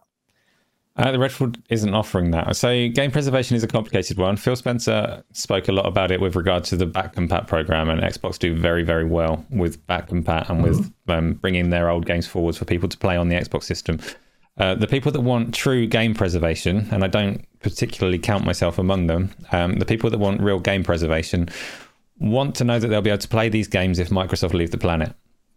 And Redfall is not one of those games. And it's yeah. It's like I understand that perspective. I understand the people that want that, and there are there are a lot of people very dedicated to it who are building like big archives of ROMs so that you can always play these these pieces of art that were delivered unto the world from passionate people, and I get that. I, I, understand the appeal. For me, I've always said that game preservation is not. Right, I don't particularly care. It takes a backseat to innovation. So if you're making a game that requires an online connection because you are using yeah. that online connection to do something to make that game better, I will always be yeah. in favor of that. If you are doing 100%. it because you want control over distribution of that game, for some reason, like if you do not have a legitimate reason that benefits me as a player, then no, you should you should be focused on game preservation, especially if you've come out publicly and said that it's important to you. Um, Redfall yeah. and the whole disc issue, which is still unclear, by the way. Um, there's still there's still misinformation going around on that one. Um, Redfall was like it's already got its online requirement, so the disc thing is almost moot apart from resale value. That's the only the only thing that comes into play for the having a disc or not having a disc. Um, mm-hmm. And I say mm-hmm. there's still misinformation in the air because the latest, like the clarified information that I've seen, is that it is a disc, and the disc unlocks the game on Xbox and PC, like the Play Anywhere code. That mm. that's not practical. Like there's, a there's a logical no, step missing. They have not got a disc that you can activate a code and then because then what do you do with the disc? You, you, sell it and somebody else have. activates it and you sell it to someone else. A game for like giving people this game by letting the disc pass around. Like there's yeah, there's, there's something missing. On. I think there's a little bit of mis- not misinformation, but a misunderstanding going around. Mm. I hmm. think they they relate to the the code that unlocks the the bonus edition, the higher up edition, and all the stuff that comes with that. So you get the disc that has the original game on, and the code that they give you is for the additional content that comes with it. I think that is the mm-hmm. thing that people are still sticking on. So of course the content is a code. So the the deluxe edition or whatever it is, that that is a code. But the game in itself is a disc. And I've mentioned, of course, PC there isn't a disc for PC. there, mm. there is zero disc for PC because, of course, who has a CD-ROM in their PC these days? Like, it, no oh, gaming oh, laptops contain them anymore. Like, uh-huh. very few people buy CD-ROMs or DVD-ROMs for for PC these days, or Blu-ray players for PC. Like, it's it's pretty much all digital media there now. I think everybody can pretty much guarantee that on mm-hmm. PC, it's pretty much all digital media. Right. So there's no requirement for it there, which is why there's no kind of backlash with PC players. yeah, They've been digital true. for a long time. They've been digital for ages. Yeah. Yeah. Here's the future. Um, I feel like it's not going to. There's a lot of like points on that. A lot of it's console fan hating. I just feel like yeah. the sound bites need to be like reined in a bit. But it really practically makes no difference. I'm with, uh, with all you gents, I assume, presumably as well. K Mega. yeah, no, I, I totally agree. I think it's it's it's uh, it's uh, it's it's ridiculous when people they they don't own a CD player, they don't own an A track, and then they listen to their music through Amazon or Spotify. Yeah, which is come on, future, man. man. You know what I'm saying? Right, right, right. Which to me is kind of like, well, if you care about preservation on on on digital uh on you know on uh, physical copies then you should have physical copies on everything but that that's not the case and so i think it's kind of like a, just some crazy like console war politics from some people. I know that yeah, there's some people that really actually are genuinely care about it, you know, and they buy physical uh, copies. But I mean, what is a physical disc these days? I mean, they, they're they're they're nothing. They shut they shut that game down to where the, you can't play it online. Uh, then it's nothing but a coaster. So, yeah. so, so I can understand for, and that's why I, I definitely support emulation, things like that. But going forward, I'm I'm with Asa on this one. Like, I mean, I, I want to see more innovation. I want to see where they can t- where they can take gaming 100% uh, b- before I die. You know what I mean? So yeah, that, you know, I, have yeah. I've been there, done that with with eight. That's why I kind of get sick of seeing eight bit games because I've been there, done that. I want to see more. I want to see games be pumped uh, pumped out, look the best that they can, all that. But uh, Redfall is one of those games for me that is that wasn't on my radar so much. But the more and more I see it, the more and more I hear about it, the more I'm like, okay, Okay. Yeah. Yeah, and, and and on top of that, I've been playing a lot of single player games here lately, so it's time for me to get back onto my multiplayer games anyway. So yeah, I'm looking forward to Redfall. Oh, and, okay. Yeah, and, and Jedi Survivor too, but yeah, I'm gonna play Redfall too. yeah, I think a lot of people will, and I, I do agree with you. Um, mm-hmm. the, the, advent of tech and Dutch, like you were mentioning, AI, Microsoft are investing heavily in AI mm-hmm. for a reason. The world is heading that way. That will. That's how we will realize um, the the true vision of, of, of games, AI, which is we have talked about how woefully underdeveloped it is in gaming. Cloud will change that, despite the power of the cloud curse being hang, hanging over the uh, the console space because of Crackdown. But we'll see. yeah. Next topic here it is, ladies and gentlemen. Source. This one was uh, doing the rounds uh, like wildfire, and media's reporting on it, and it's pretty saucy because apparently Phil Spencer and Xbox lied. They are liars, and you should never trust them, and all kinds of stuff. Like uh, it was uh, pretty bad. By the way, before I do that, Udani, thank you for me for the super chat oh super chat whatever happy happy go live day bisses i've assume that means bitches, but yeah, thank you. And Daddy, thank you again for the five dollar super because the last time I bought a physical game was when I had a PS5. The reason was the one and done problem with PS5 games. Uh, source, Daddy, source. Uh, but fine, fair enough.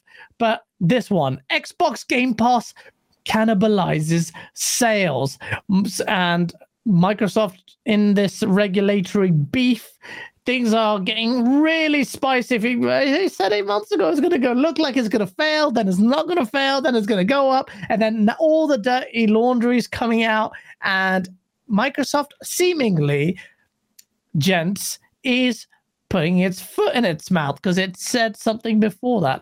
I will read out the quotes. Microsoft submitted that its internal analysis showed a redacted percentage decline in base game sales 12 months following their addition on Game Pass. This runs counter to claims from Phil Spencer that he made in 2018. And when he said the opposite, he said Game Pass boosts sales rather than undermines them. And this is what Phil Spencer's quote is Don't you see you. Don't. I want to call here. Get ready, bro. I want to hear your points on this because one they're saying this is this is what he said. When you put a game like Forza Horizon 4 on Game Pass, you instantly have more players for the game, which is actually leading to more sales of the game. Spencer said, You say, well, isn't everyone just going to subscribe for $10 and play this thing? No. Gamers find things to play based on what everybody else is playing. And elsewhere in the CMA's report, Dutch says, "K Mega, I'm sorry, man. Um, you're gonna get look at look at look look at Dutch's energy, man. Unless you're gonna come, if you're gonna come as hot as he, he's ready.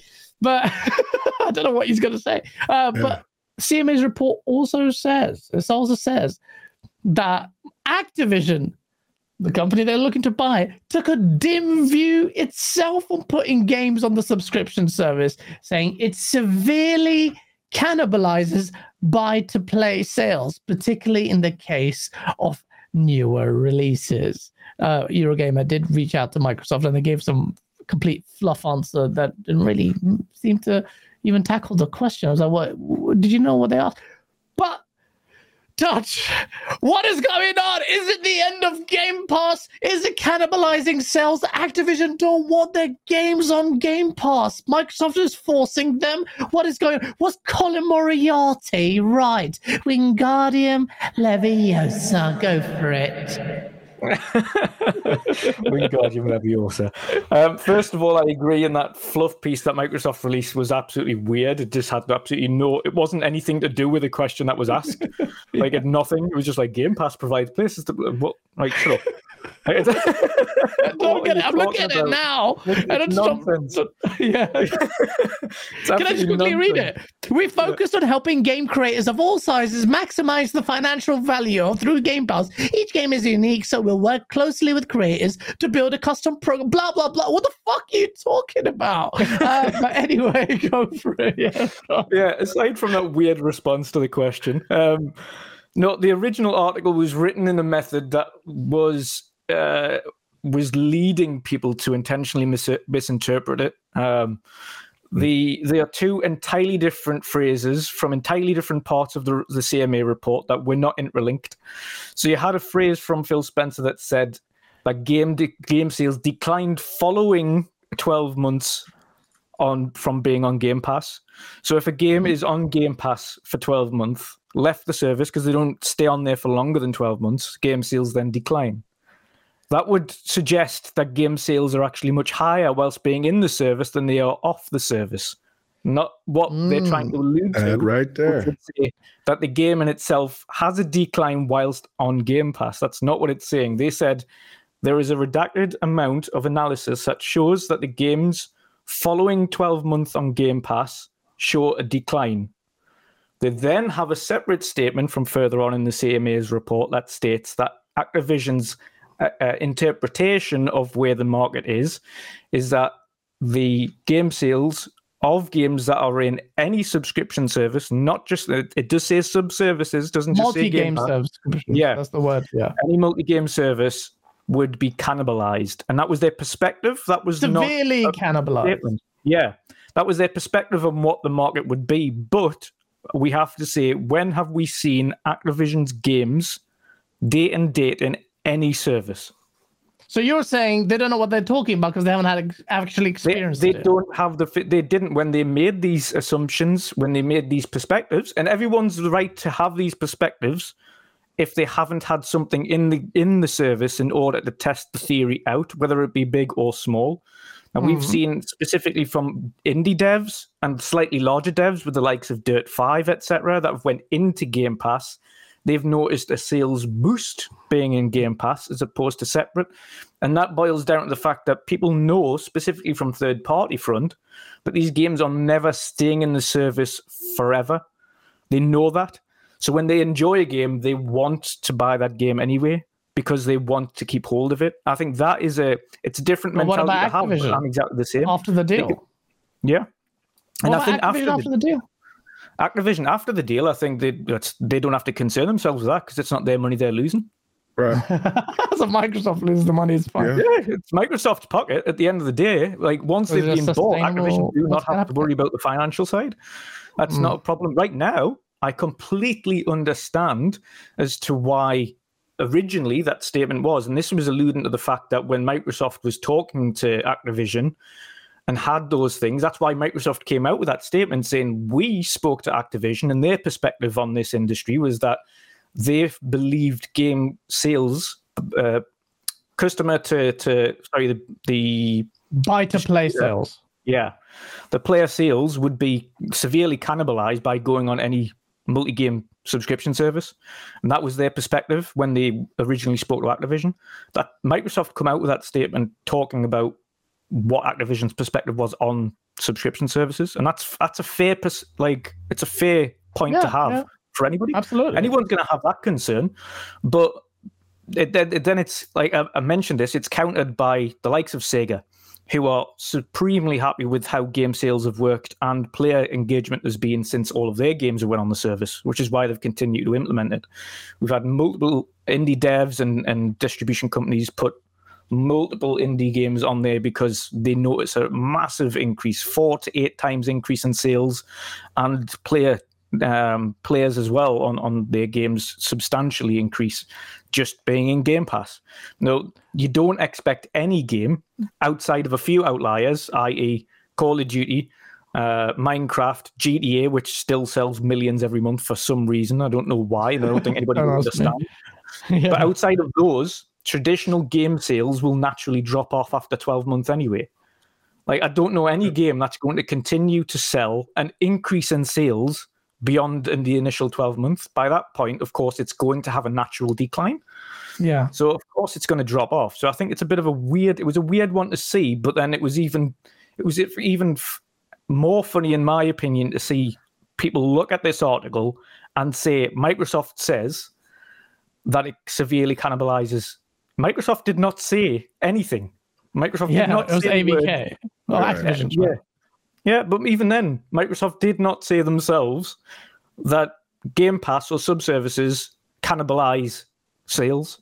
They didn't say yeah. that, but everybody ran with that, which is just this is when reading comprehension comes into play. People Eurogamer to... did it, Dutch, and everyone did it. it. They've done it again. They did it again today with another article.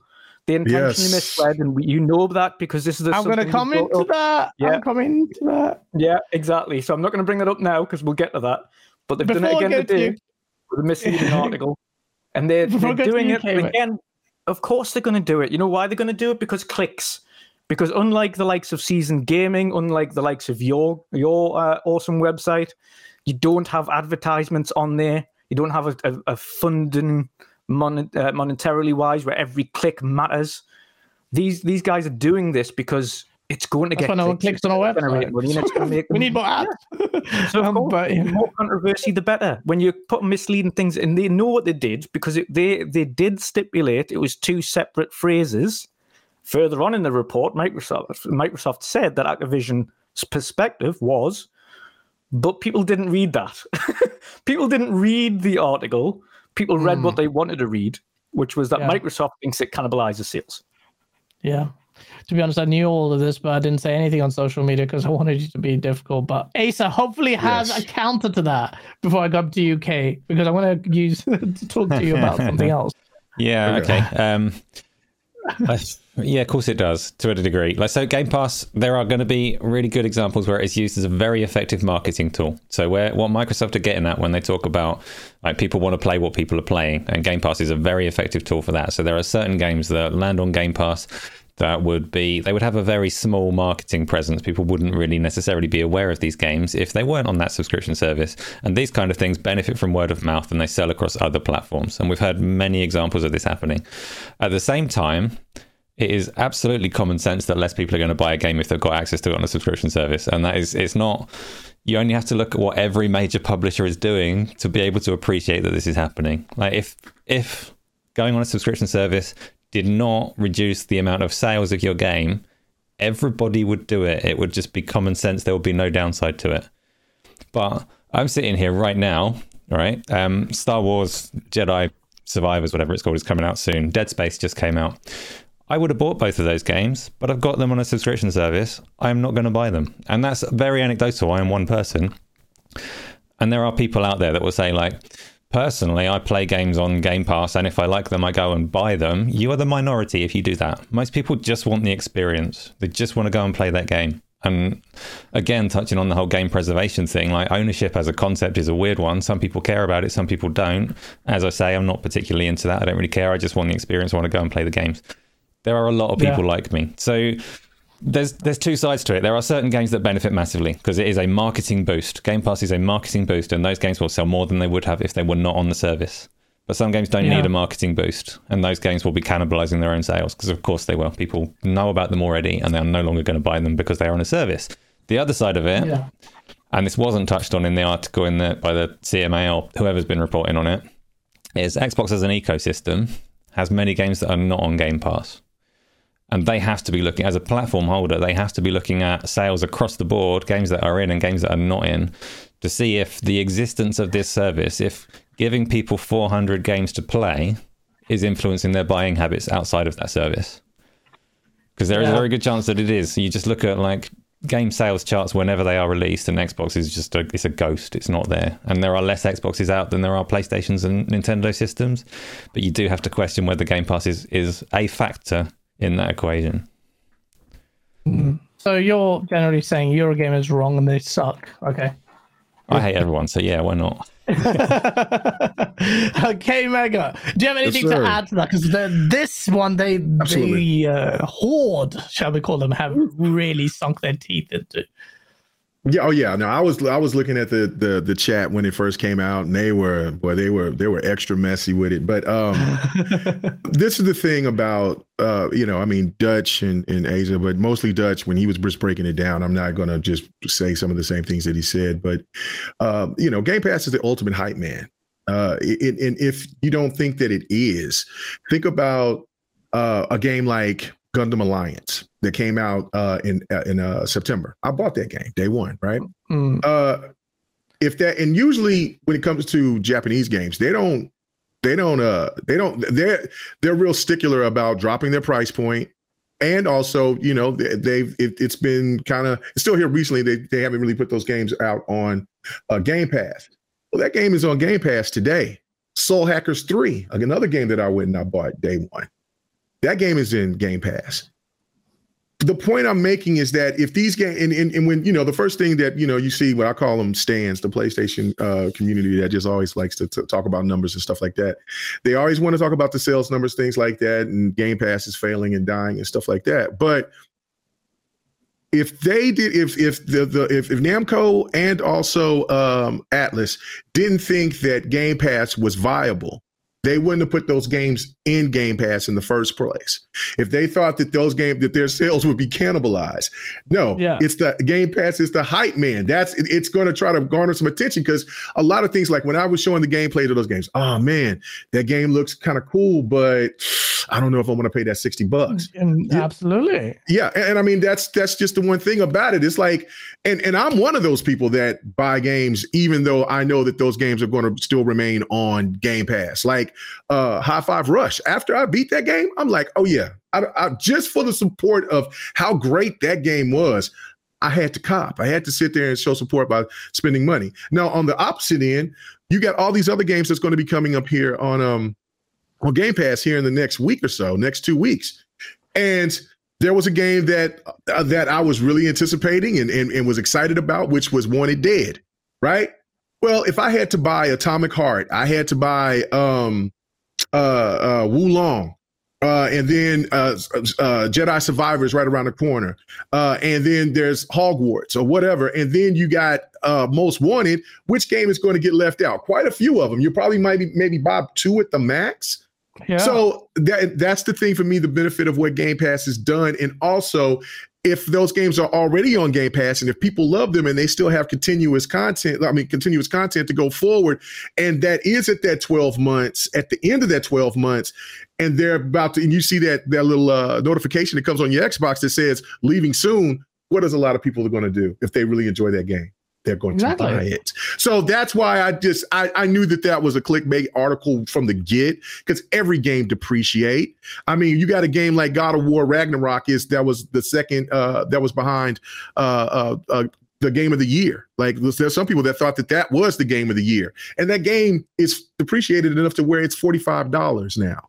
So which mm. is it? So is it that the game, and it's not even been twelve months? So what is it? Are you trying to say that God of War is, is you know, God of God of War is, is now an insufficient game because of the fact that it's dropped its price, or just the reality that all games depreciate after that two to three month period? That's the mm-hmm. reality of it. And I think when people keep on continuing to try to downplay Game Pass, the more and more you see all of these publishers that's throwing games into Game Pass, and it's not like the filler now. We having big time titles coming on to the to the service. So either it's people just need to look and see what's right in front of them or just keep on believing into the bullshit. Because I think, you know what I'm saying? Because either way, I mean, I'm going to look and see what's right in front of me, and I see Game Pass thriving at this point. And if Game Pass wasn't thriving, nobody would really invest. These big publishers, especially for the ones that's not under Xbox's umbrella, would Absolutely. not fall up under, uh, fall, follow suit and want to have their games be a part of the hype service. Very well said. And, and, it's true. Uh, we had the back and forth on Twitter. Someone was yeah. talking about completion rates of games. As that was something that was uh, counter to the Game Pass, even though the the Descenders developer they were using as an example, literally it shot that publishing outfit to massive success, hired loads of people, they got money up front. Gamers are playing more games. It's in this climate when you things are so expensive. We are basically in a recession.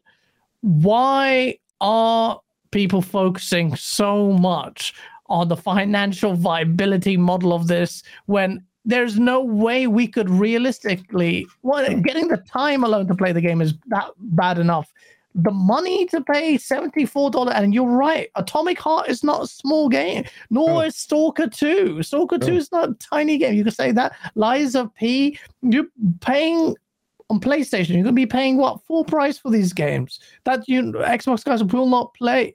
And if you still, because you're a PlayStation fan, try to attack it on that basis, even if you think it's uh not uh what's it called? It's MLB not still continues to go in there. Yeah, sustainable. MLB, yeah. Yeah, MLB is a mm. full price game. PlayStation guys are paying for that full price Sony game on Xbox's Game Pass. They're not paying anything extra. If it's I think what I will add to, add to the source here, guys, is and this is for the developer front as well. I think developers that don't notice a benefit financially going forward isn't because Game Pass isn't helping them. It's because their games aren't interesting enough to keep people engaged.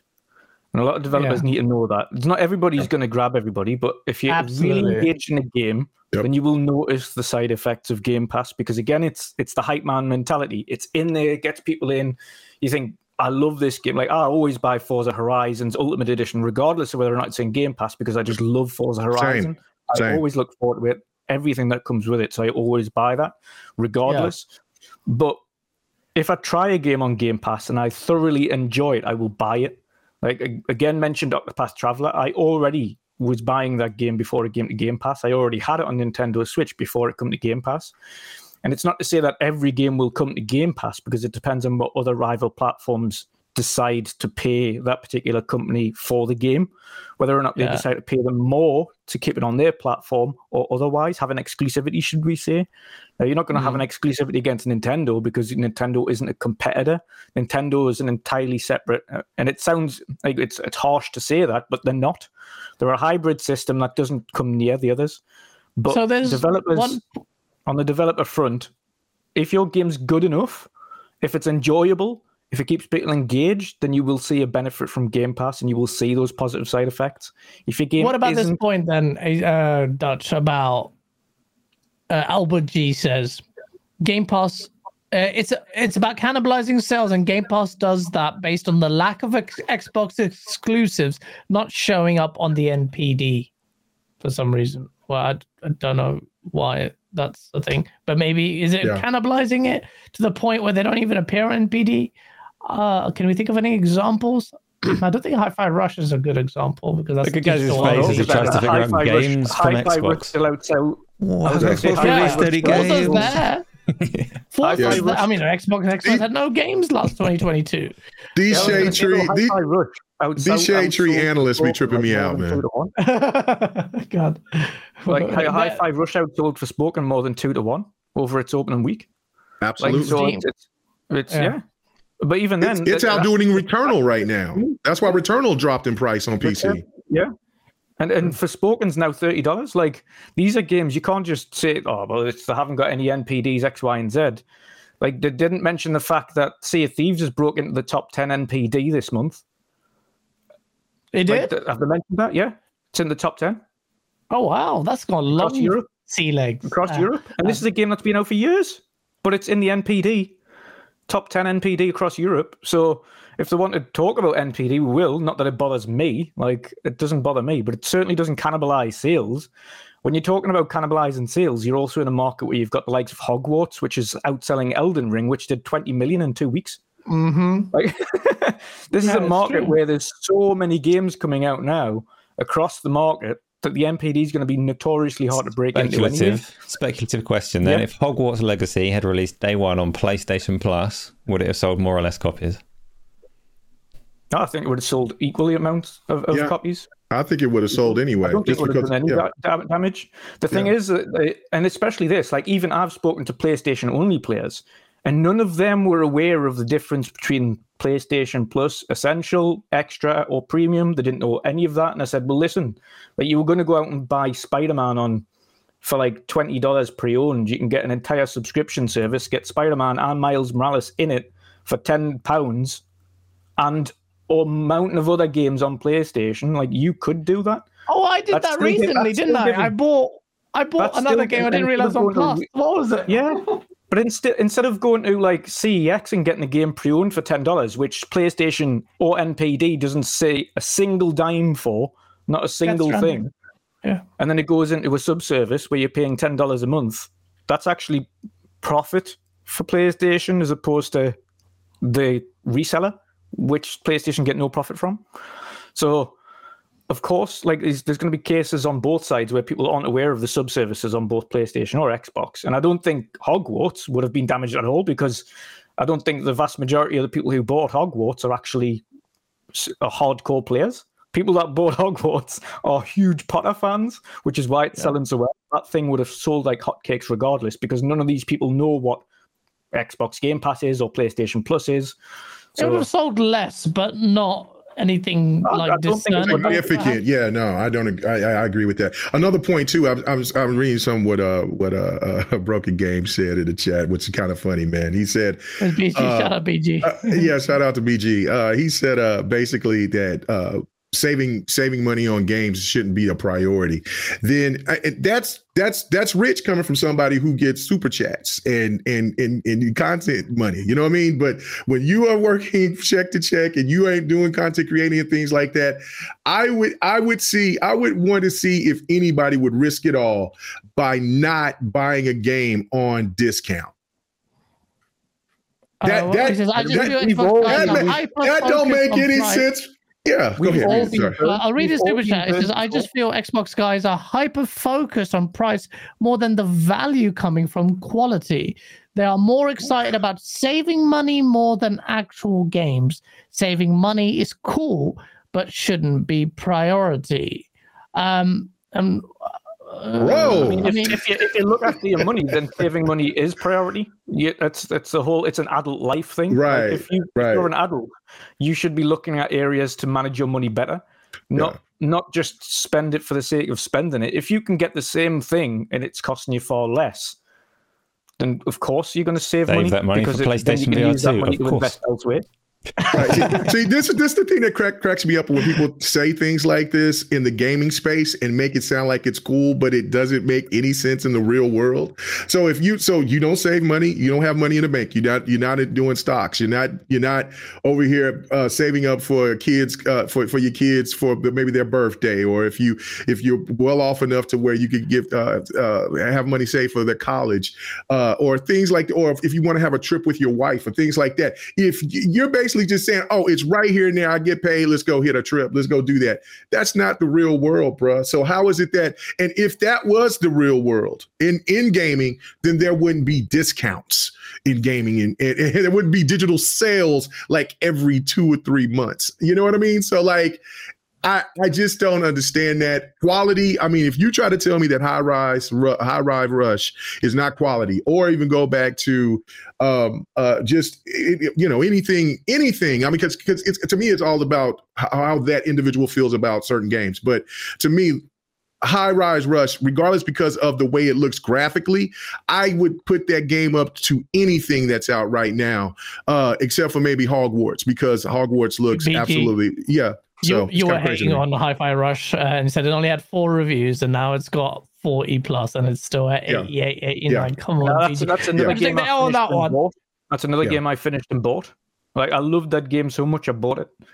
Yeah. After I, I mean, that's a bit it, of uh, that. That's a niche. I don't think many people did that. Yeah, admirable but, that you did a, to support the I know but... there's a lot of people on on that front as well. Like uh, especially when I've seen, if you have a look at the comment sections on on a lot of these things as well, is some people say, "Listen, I, like I absolutely love this game, and I had to I had to give you additional support and, and actually buy it because I loved it that much."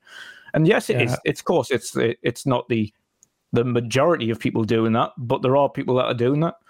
Um, yeah. And again, there's a, there's a lot of times, and we've all we've all been victim of this. Asa has, Gaz has, I have, K Mega has, where we've had those pre-orders, we've got them day one, and it's been absolutely shit. Yeah. yes. Like, yes. Yes. Yes. it happens.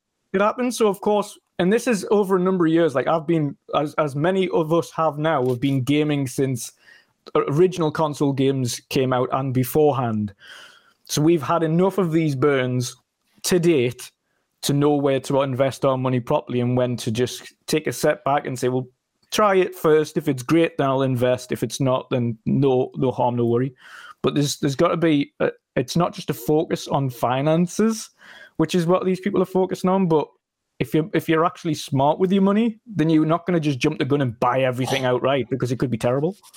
Yeah, BG, I can't. I kind of get like you're the focus on the quality thing, but well, it's not fair that you're not here on the panel to defend yourself. So I, I don't want to, but I will read your chats if you do come at counter. That, that that's true too. That's true too. Yeah, shout out to BG you know, though. Yeah, shout out to him. Uh, mad yeah. respect for him and I love his. Oh yeah, well. same, same. Yeah. Yeah, um, his panel's crazy. Uh, Danny, he just, Danny he, he just on some bullshit right now. That's all I'm just saying. With that comment. oh, I got I got mad love for him. Uh, Danny yeah. Passion Official, thank you so much for the two dollars super. Because like saying it's like saying free to play games won't sell copies, and then he says I can't wait to carnivalize. Oh, keep my assume cannibalize Atomic Heart next week. BG, come on, man. Are you saying Lies of P is like not quality game, or Atomic Heart doesn't look like it has quality, or Stalker 2 doesn't look like it has quality? Or Wo Long, someone is playing that right now. Do you think that's not going to have quality? Uh, uh, or even Forza, or I mean, the first parties, like, the quality is there. Like, it's hard to make that argument um, because we're focusing on value but the value is gleaned from the experience. And I like that it's changing the narrative. High on Life sat on a crap ish Metacritic, and I loved it. I loved it. I played High on Life. This is me. I played High on Life more than I did God of War, maybe. But it's like it's changing the paradigm as well. And it's boosting up indies. What it's doing, and that point when you made BG, was making me think indies don't get that fair share. Now, more than ever. They are almost almost getting a level playing. Oh, well, I say quite quite strongly, and that's why I just can't see it as a bad thing.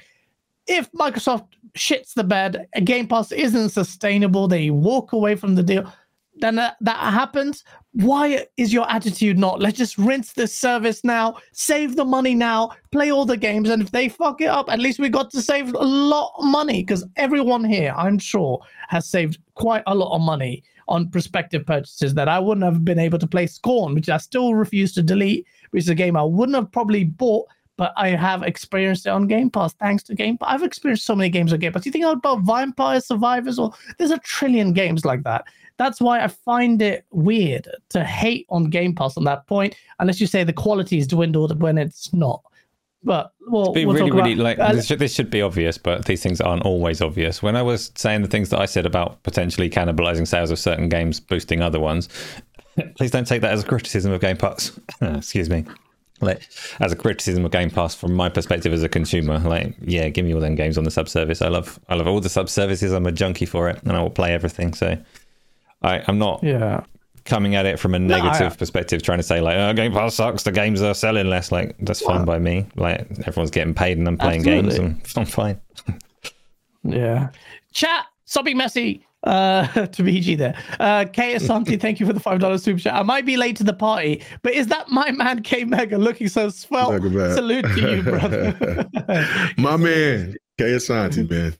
Good guy. Good brother, man. Good brother. Shout out to him. Yeah, I always DMing him, uh, DMing him and Everborn. Uh, he says in 2021, Game Pass put seven thousand dollars worth of games on the service. It's it's an eye-watering amount. I personally saved so much. I didn't actually, I said I didn't buy Halo Infinite, but I paid hundred dollars on the hundred pounds for this stupid microtransactions. Shit, waste of money, just like Apex was. Tom Knight oh nine, thank you for the five pound super chat. It's almost like core gamers will pay for a great game even if it's on Game Pass. Casuals who only play a few will still pay 130 pounds per year for access. Absolutely, they will. It's in bringing in audiences that wouldn't necessarily even experience your game and then of the avenue of them onwardly introducing them to games they would play. Hi-Fi Rush is a beat rhythm action game, man.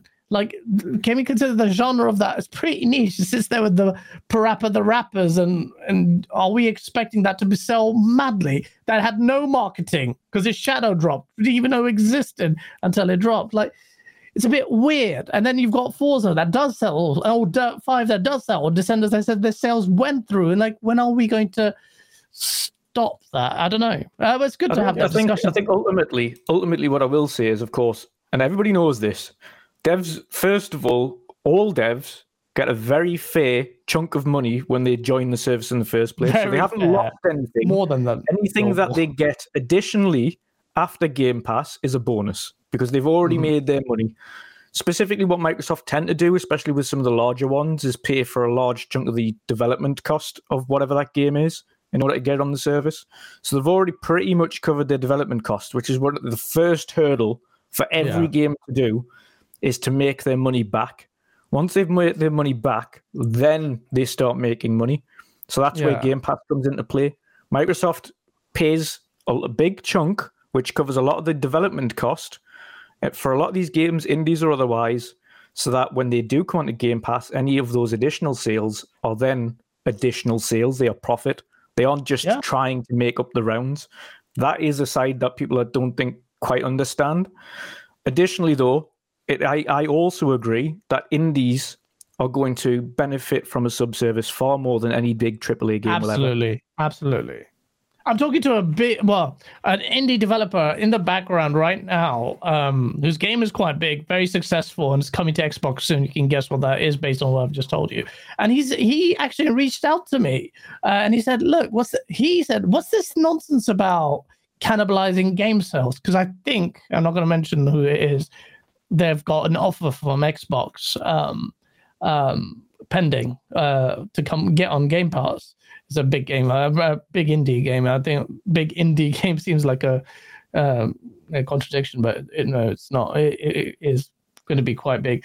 Um, he says he had that concern. He reached out to me. I don't know why. I don't know why me of all people. I'm going to give him say just do it. but I have, I walked him through like to say, why do you think that is? Just isn't it simply weighing up how much you're going to get paid up front which let's be honest with you, they paid that cookout game like 400 grand or a half a million or something stupid for that game. And this game in way more scope and it's multiplayer and it has a scope for that.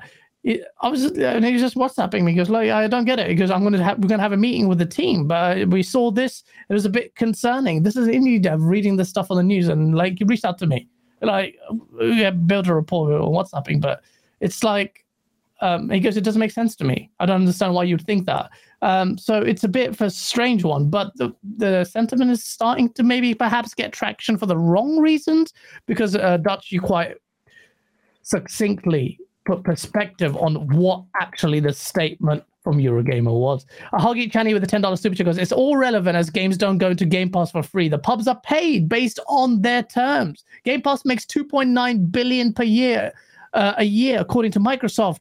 Microsoft make Xbox makes enough on Game Pass to pay their own teams plus add third-party games. Um, and I don't know how they would qualify Huggy, you know, all the DLC content that comes into it because that's not directly linked to it, but it's an organic part oh, of that, the revenue that's generation. Part of it. That's part of it. That's where they is it part they, of it?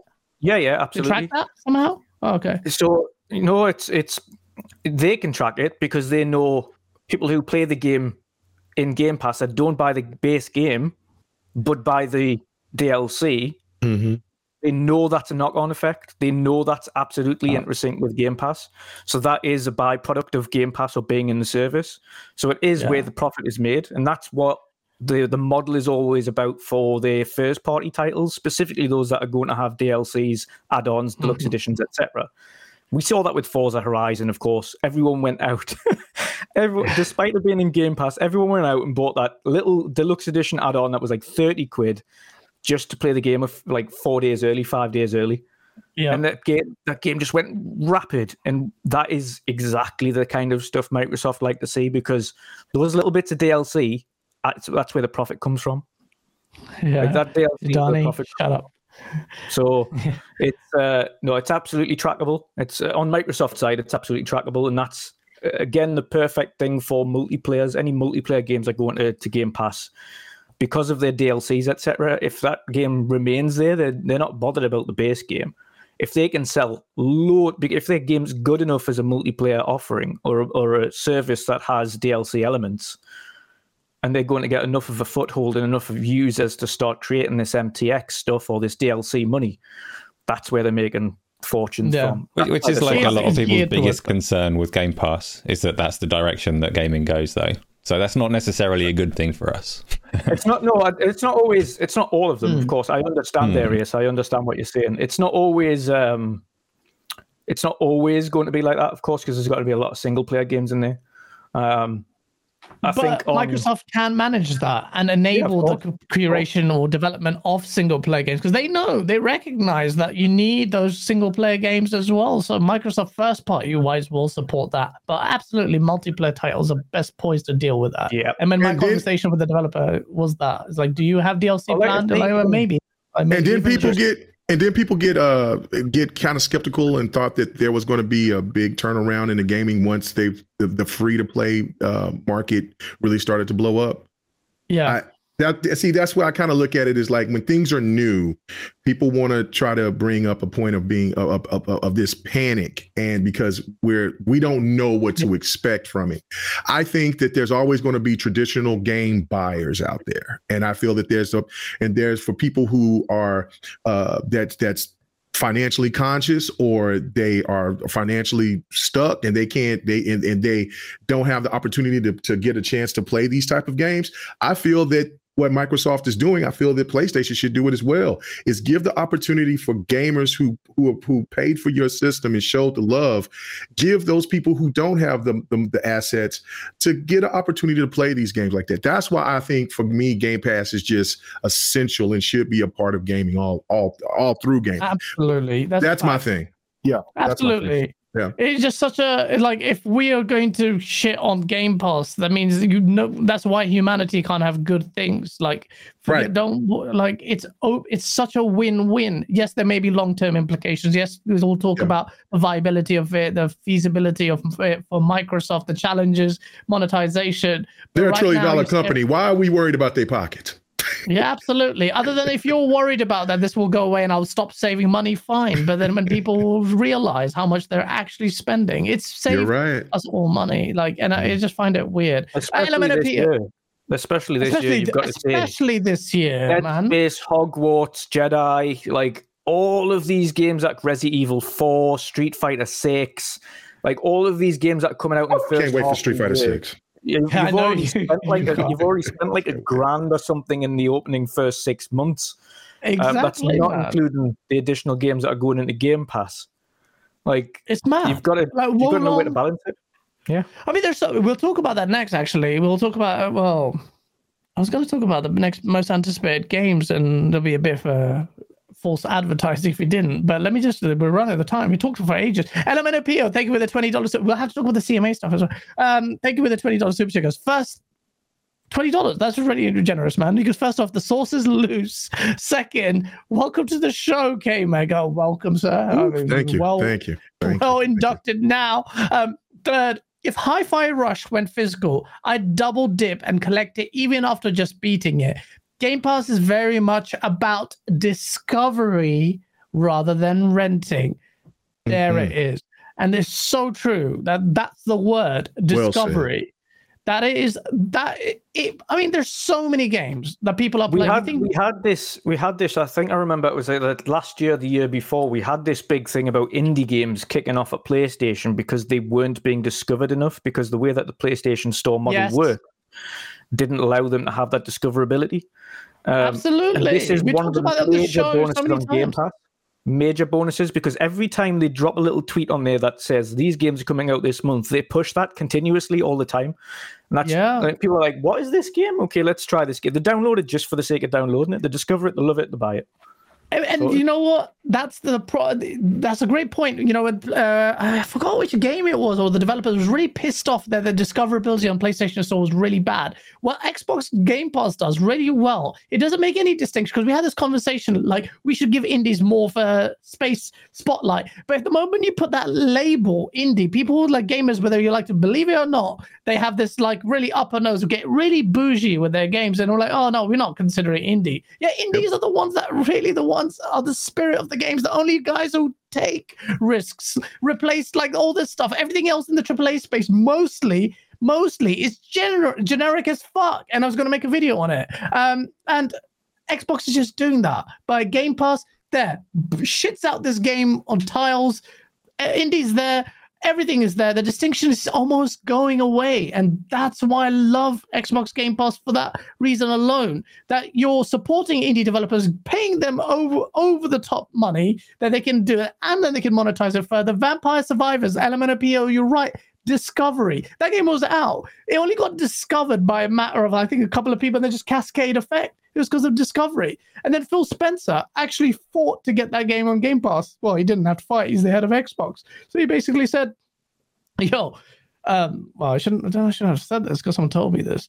Uh, but yeah, okay. Uh, let me not get in trouble. Yudani Kuzada, thank you with a five uh, five dollar super chat. Cole told me, um, and he was in party chat with Phil Spencer. I'm going to say it. Phil Spencer was in party chat with with Cole, and he was telling him like he discovered this game and he's like, look, we're gonna get this game. And everyone's like, why? It's like, just get this. He's stuck there. He didn't shave. He would just play that game. But it's discovery, and it's all about that kind of natural discovery. Like Sea of Thieves only became the game it was because of discover- discovery yeah. through natural. What was it? What was the name? Summit1g. He was like showing the game, the PvP elements. Like my own brother didn't give a shit about uh, Sea of Thieves. He doesn't really care about Xbox.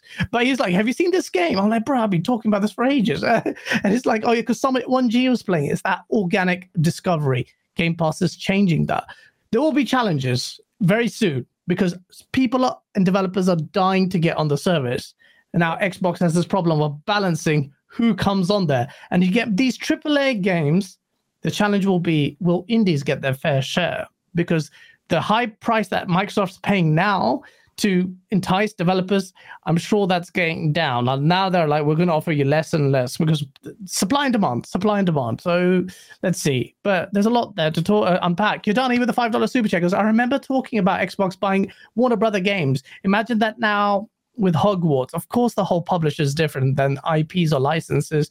Warner Brothers has always been on the cards, by the way.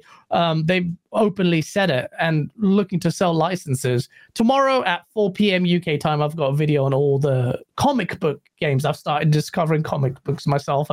Um, and uh, Warner Brothers is a license. So I'm hearing from, I don't, I don't want to be that guy. Fuck it. Anyway, apparently. the rumor mill is suggesting that Sony's doubling down on so superhero licenses and games like that. If Microsoft is not even in that conversation, they're so stupid. They're so stupid for not thinking about that. Warner Brothers want to have a conversation. Microsoft and Phil Spencer said they don't really want to be interested in these deals unless they own the IP. I'm like, just shut up, man. Just freaking get DC stuff or Marvel, whatever. Uh, it's, it just it costs a lot of money. Um, I think, and, and, and, and it, it, well, I, I, know, I know, but this is the thing. Like, though, the return for some of these games is not going to, is not, they're not going to be like it, it's popular or as big time as like a Spider Man, you know. And then on yeah. top of that, it's it's who is going to uh uh, make those games. I mean, that also plays into it because it's just like what Dutch was just saying earlier. Like, okay, we like let's say there'll be a Black Panther game. Yeah. let's go, right?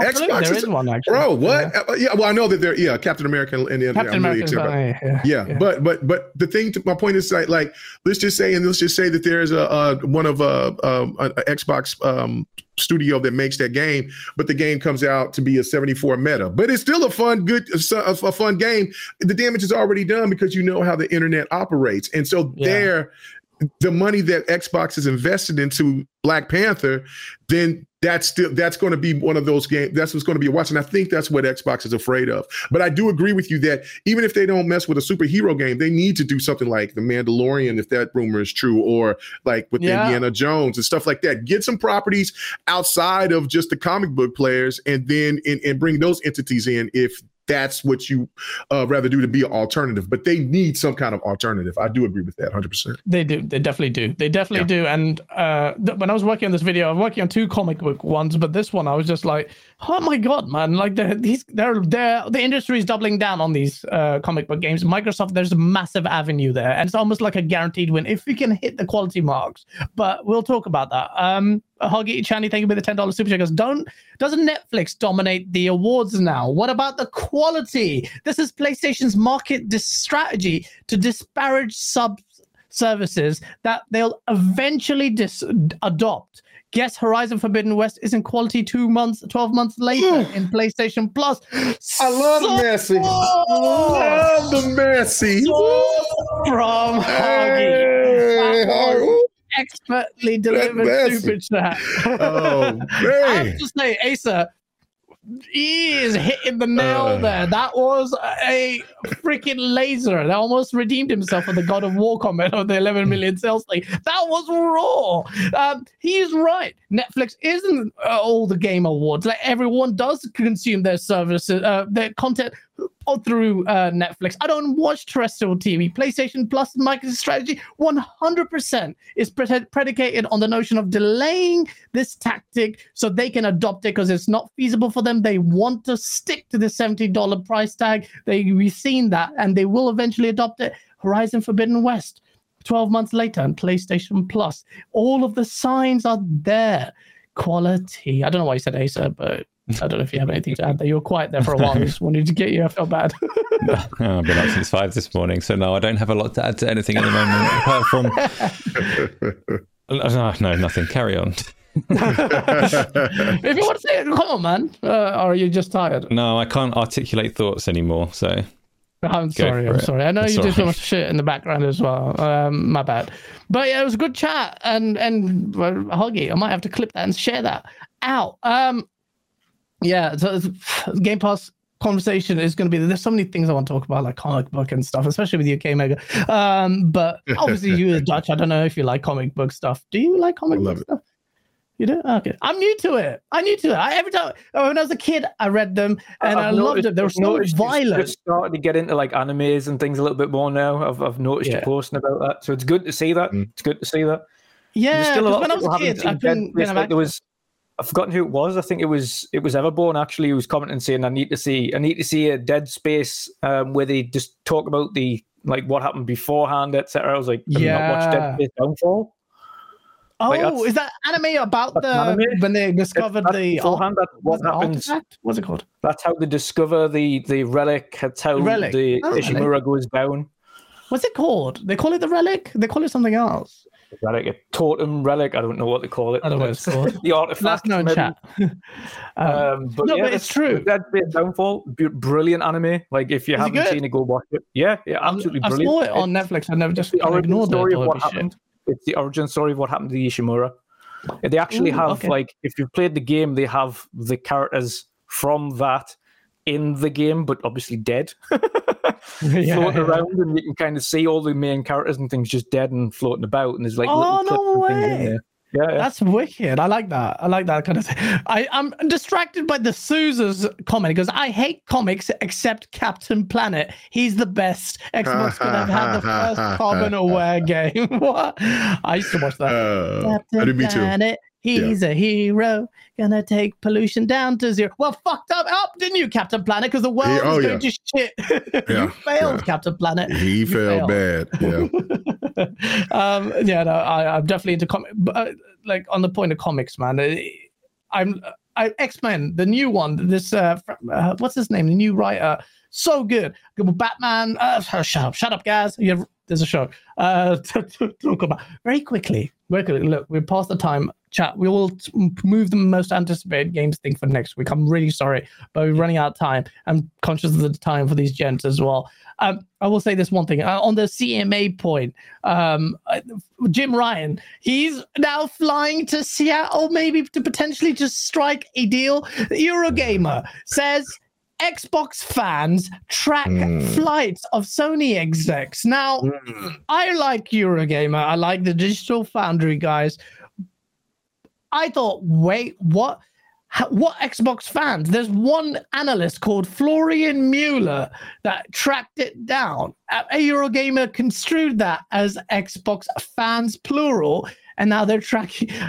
But I don't know. Well, beyond the clickbait, obviously slow news week, right? We've got the Right. Redfall thing, and now we've got this. Um, more, uh, I saw on the PlayStation Cup uh, lots of concern. like the Red Dragon crying and a whole fat Uh. dissertation on why this deal, like, it's going to go through. But um, are you, what's happening? Do you believe it's all about did- conspiracy theories. You thought he might be trying to get into a little uh, balloon himself and go find out if that's true. So I don't know. yeah, it's true. He's, he's mental. Uh, but did Jim Ryan is actually flying to Seattle? Do you believe that to strike a deal? Like what's happening here? Because now things are they haven't sat on the table yet. They haven't answered their calls. But it sounds like it sounds like Sony are now in a last ditch attempt, poten- potentially, but are trying to uh, now make now talk because the regulators are also sorry to add. Lean, I've said it before. Lina Khan is fucking crazy. Now someone else has left from the FTC saying this woman has complete disregard to the rule of law. And we've had two people leave now. Now it's a bad look for the FTC. Good deal for Microsoft, especially if a court case hanging out there, because the judge is going to be like, well, what's going on?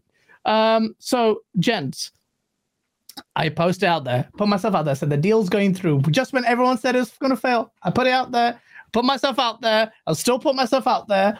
I was going to put out a tweet yesterday with Goku doing a spirit bomb, and I'm just going to be like, yeah, I'm collecting receipts, bitches, because I the deal's going through. but what do you think, K Maga? Do you what? Is Jim Ryan out there getting carpet burns now at Seattle, trying to finally get this Uh, through? that would be funny. Uh, but uh, listen, I, I I've heard that there was um, uh, matter of fact, my boy uh, Viper, he said that it was from a different uh, venue out there because I believe that there's I, can't remember what studio, what PlayStation studio is out there in Seattle, but Mhm. that was why he went out that way. So that part I don't know if it's true or not yeah, but it it is pretty it is pretty um uh convenient even though around this time frame i'm with you. Uh and that's that's pretty funny that we have been agre- in agreement a, a lot today. So that's that was uh i was expecting some crash and burn but you know it's all good. Uh you've been on the right side of history today. So but uh the, the thing to me is that uh I, i'm 90 I, i'm 90 i'm 90 percent sure that this is going to go through too I, I think that there's going to be some heavy concessions though uh, and I feel that, that Microsoft is is they got to comply. You know, succumb to the throat needle, get hit for for however many years for how many many games, and then you know have the last laugh at the end.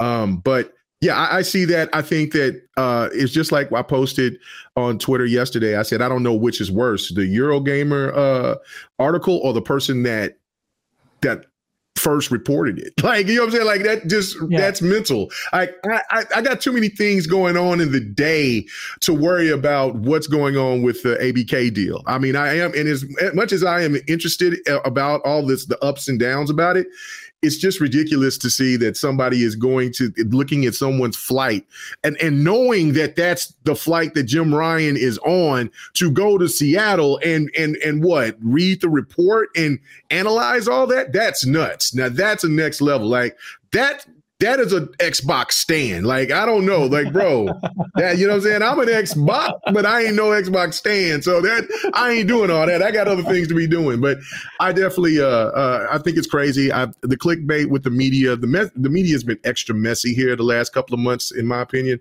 Uh mm-hmm. so it, you know, and it's definitely a slow news week if that's one of their headline stories. Uh but but again, I I would I uh I I, I wouldn't be surprised. I, am going to side with my boy Viper because he he he tends to pay attention to those type of things more than I do. Uh, but if Sony, if Jim Ryan is going out there to Seattle to talk to Microsoft, then that should give an indication that they feel that this deal is is almost uh is going to be in Microsoft's favor. So, well, chat is saying so. that actually in Seattle uh, they've got Bungie and another studio. That's why he's probably there. Uh, mm-hmm. Sucker Punch. So yeah, that, that, that's who that's that's what he said. He said uh he said uh Bungie. That's who he said. He said Bungie. So oh, fair um, enough. Yeah, because I think but, that they're going to probably announce an, uh, one of their games that they're working on, or something with whatever. But I don't know. But yeah, it would be interesting. Yeah, yeah we we um we, we're starting we're, we're heading towards some key dates i wish post up was here because he knows all of the dates yeah he, he posts yeah he has the follow the deal madly yeah. i did prefer his yes. previous uh, profile photo uh, but hopefully we can have him on here actually uh, and closer oh. to those key dates yeah. it'd be fun to have him on uh, mm. Would put you on the spot here. You've already done it. You've already confirmed. 90% sure. We'll clip it. It's stuck in the history book, so you're stuck with me. Dutch, yeah. put yourself on the pedestal. Don't be giving me no eh. And I'm going to put Asa in there, even though he doesn't give a shit. Um, but what do you think about the, if you're going to say the deal is going through, yes or no? What do you think? And chat. Let me yeah, know. Yes, absolutely, it's absolutely going through. Um, the it was always coming going to come down to remedies. Um, with deals of this size, it always comes down to remedies, big or small. I do not think in any way, shape, or form that they're going to have to divest parts of the business. I think it's going to be remedies and uh, more on the um, organizational and uh, and access front than anything else. and at the end of the day, Microsoft didn't buy. Primarily, they didn't buy um, ABK um, for for for the IP. The IP was a, a nice bonus. Uh, they didn't buy it for Call of Duty. That was a nice bonus. They bought it primarily for the mobile side. They bought it for King, mm. um, and and the mobile offerings that they had, and going forward, their expertise so that they could grow the mobile side of the business. That and cloud, again, mm-hmm. key thing. Um, but on Sony's front, you know, it was course they were going to kick up a fuss. It was Jim Ryan's kind of essential position to defend his his brand and his his platform to the utmost. Um, but their long term game plan, all all the way through, was always to be able to get leverage in order to negotiate a deal, so that when it come to it, they wouldn't have the same kind of thing that they had with um, Bethesda, where they don't get Starfield, where they don't get Elder Scrolls, where they don't get Indiana Jones, where they don't get all of these games. Like they don't want that to happen again. So of course they're going to kick up a fuss this time around. Um, and the ABK, sorry, the, the Bethesda deal wasn't big enough to to garner such traction in FTC, CMA, EU. Like yes, it was like eight billion, but uh, as in terms of a scope, they were just like, nah, it's like it's not even worth worrying about. Of course, that can go through when you're yeah. talking 69 billion, there's of course there's going to be much more in-depth and intricacies when it comes to the deal. But Sony's 70, front 70 billion, yeah, 70 billion, much. and that's that's that's minimum. By the way, 70 billion is the starting point. Then it's also the legal fees that come through it, and that's several other billion for the legal fee side of things. Um, so, by the way, just talking... to add perspective on on, on the value yeah. of the money, so. Um, Pakistan, the country is is in a state of mad like it's almost a failed state now because it's got loans to pay. It's asking for a seven billion loan from the IMF, and it owes China thirty billion, and God. the whole country's future lies on that. We, think about it. Yeah. If thirty billion, and in total, in total, it probably owes a hundred billion. This gaming company is 70 billion. It would change the fate of the entire country and the populace within it because there are hard times for people in Pakistan, my relatives back home.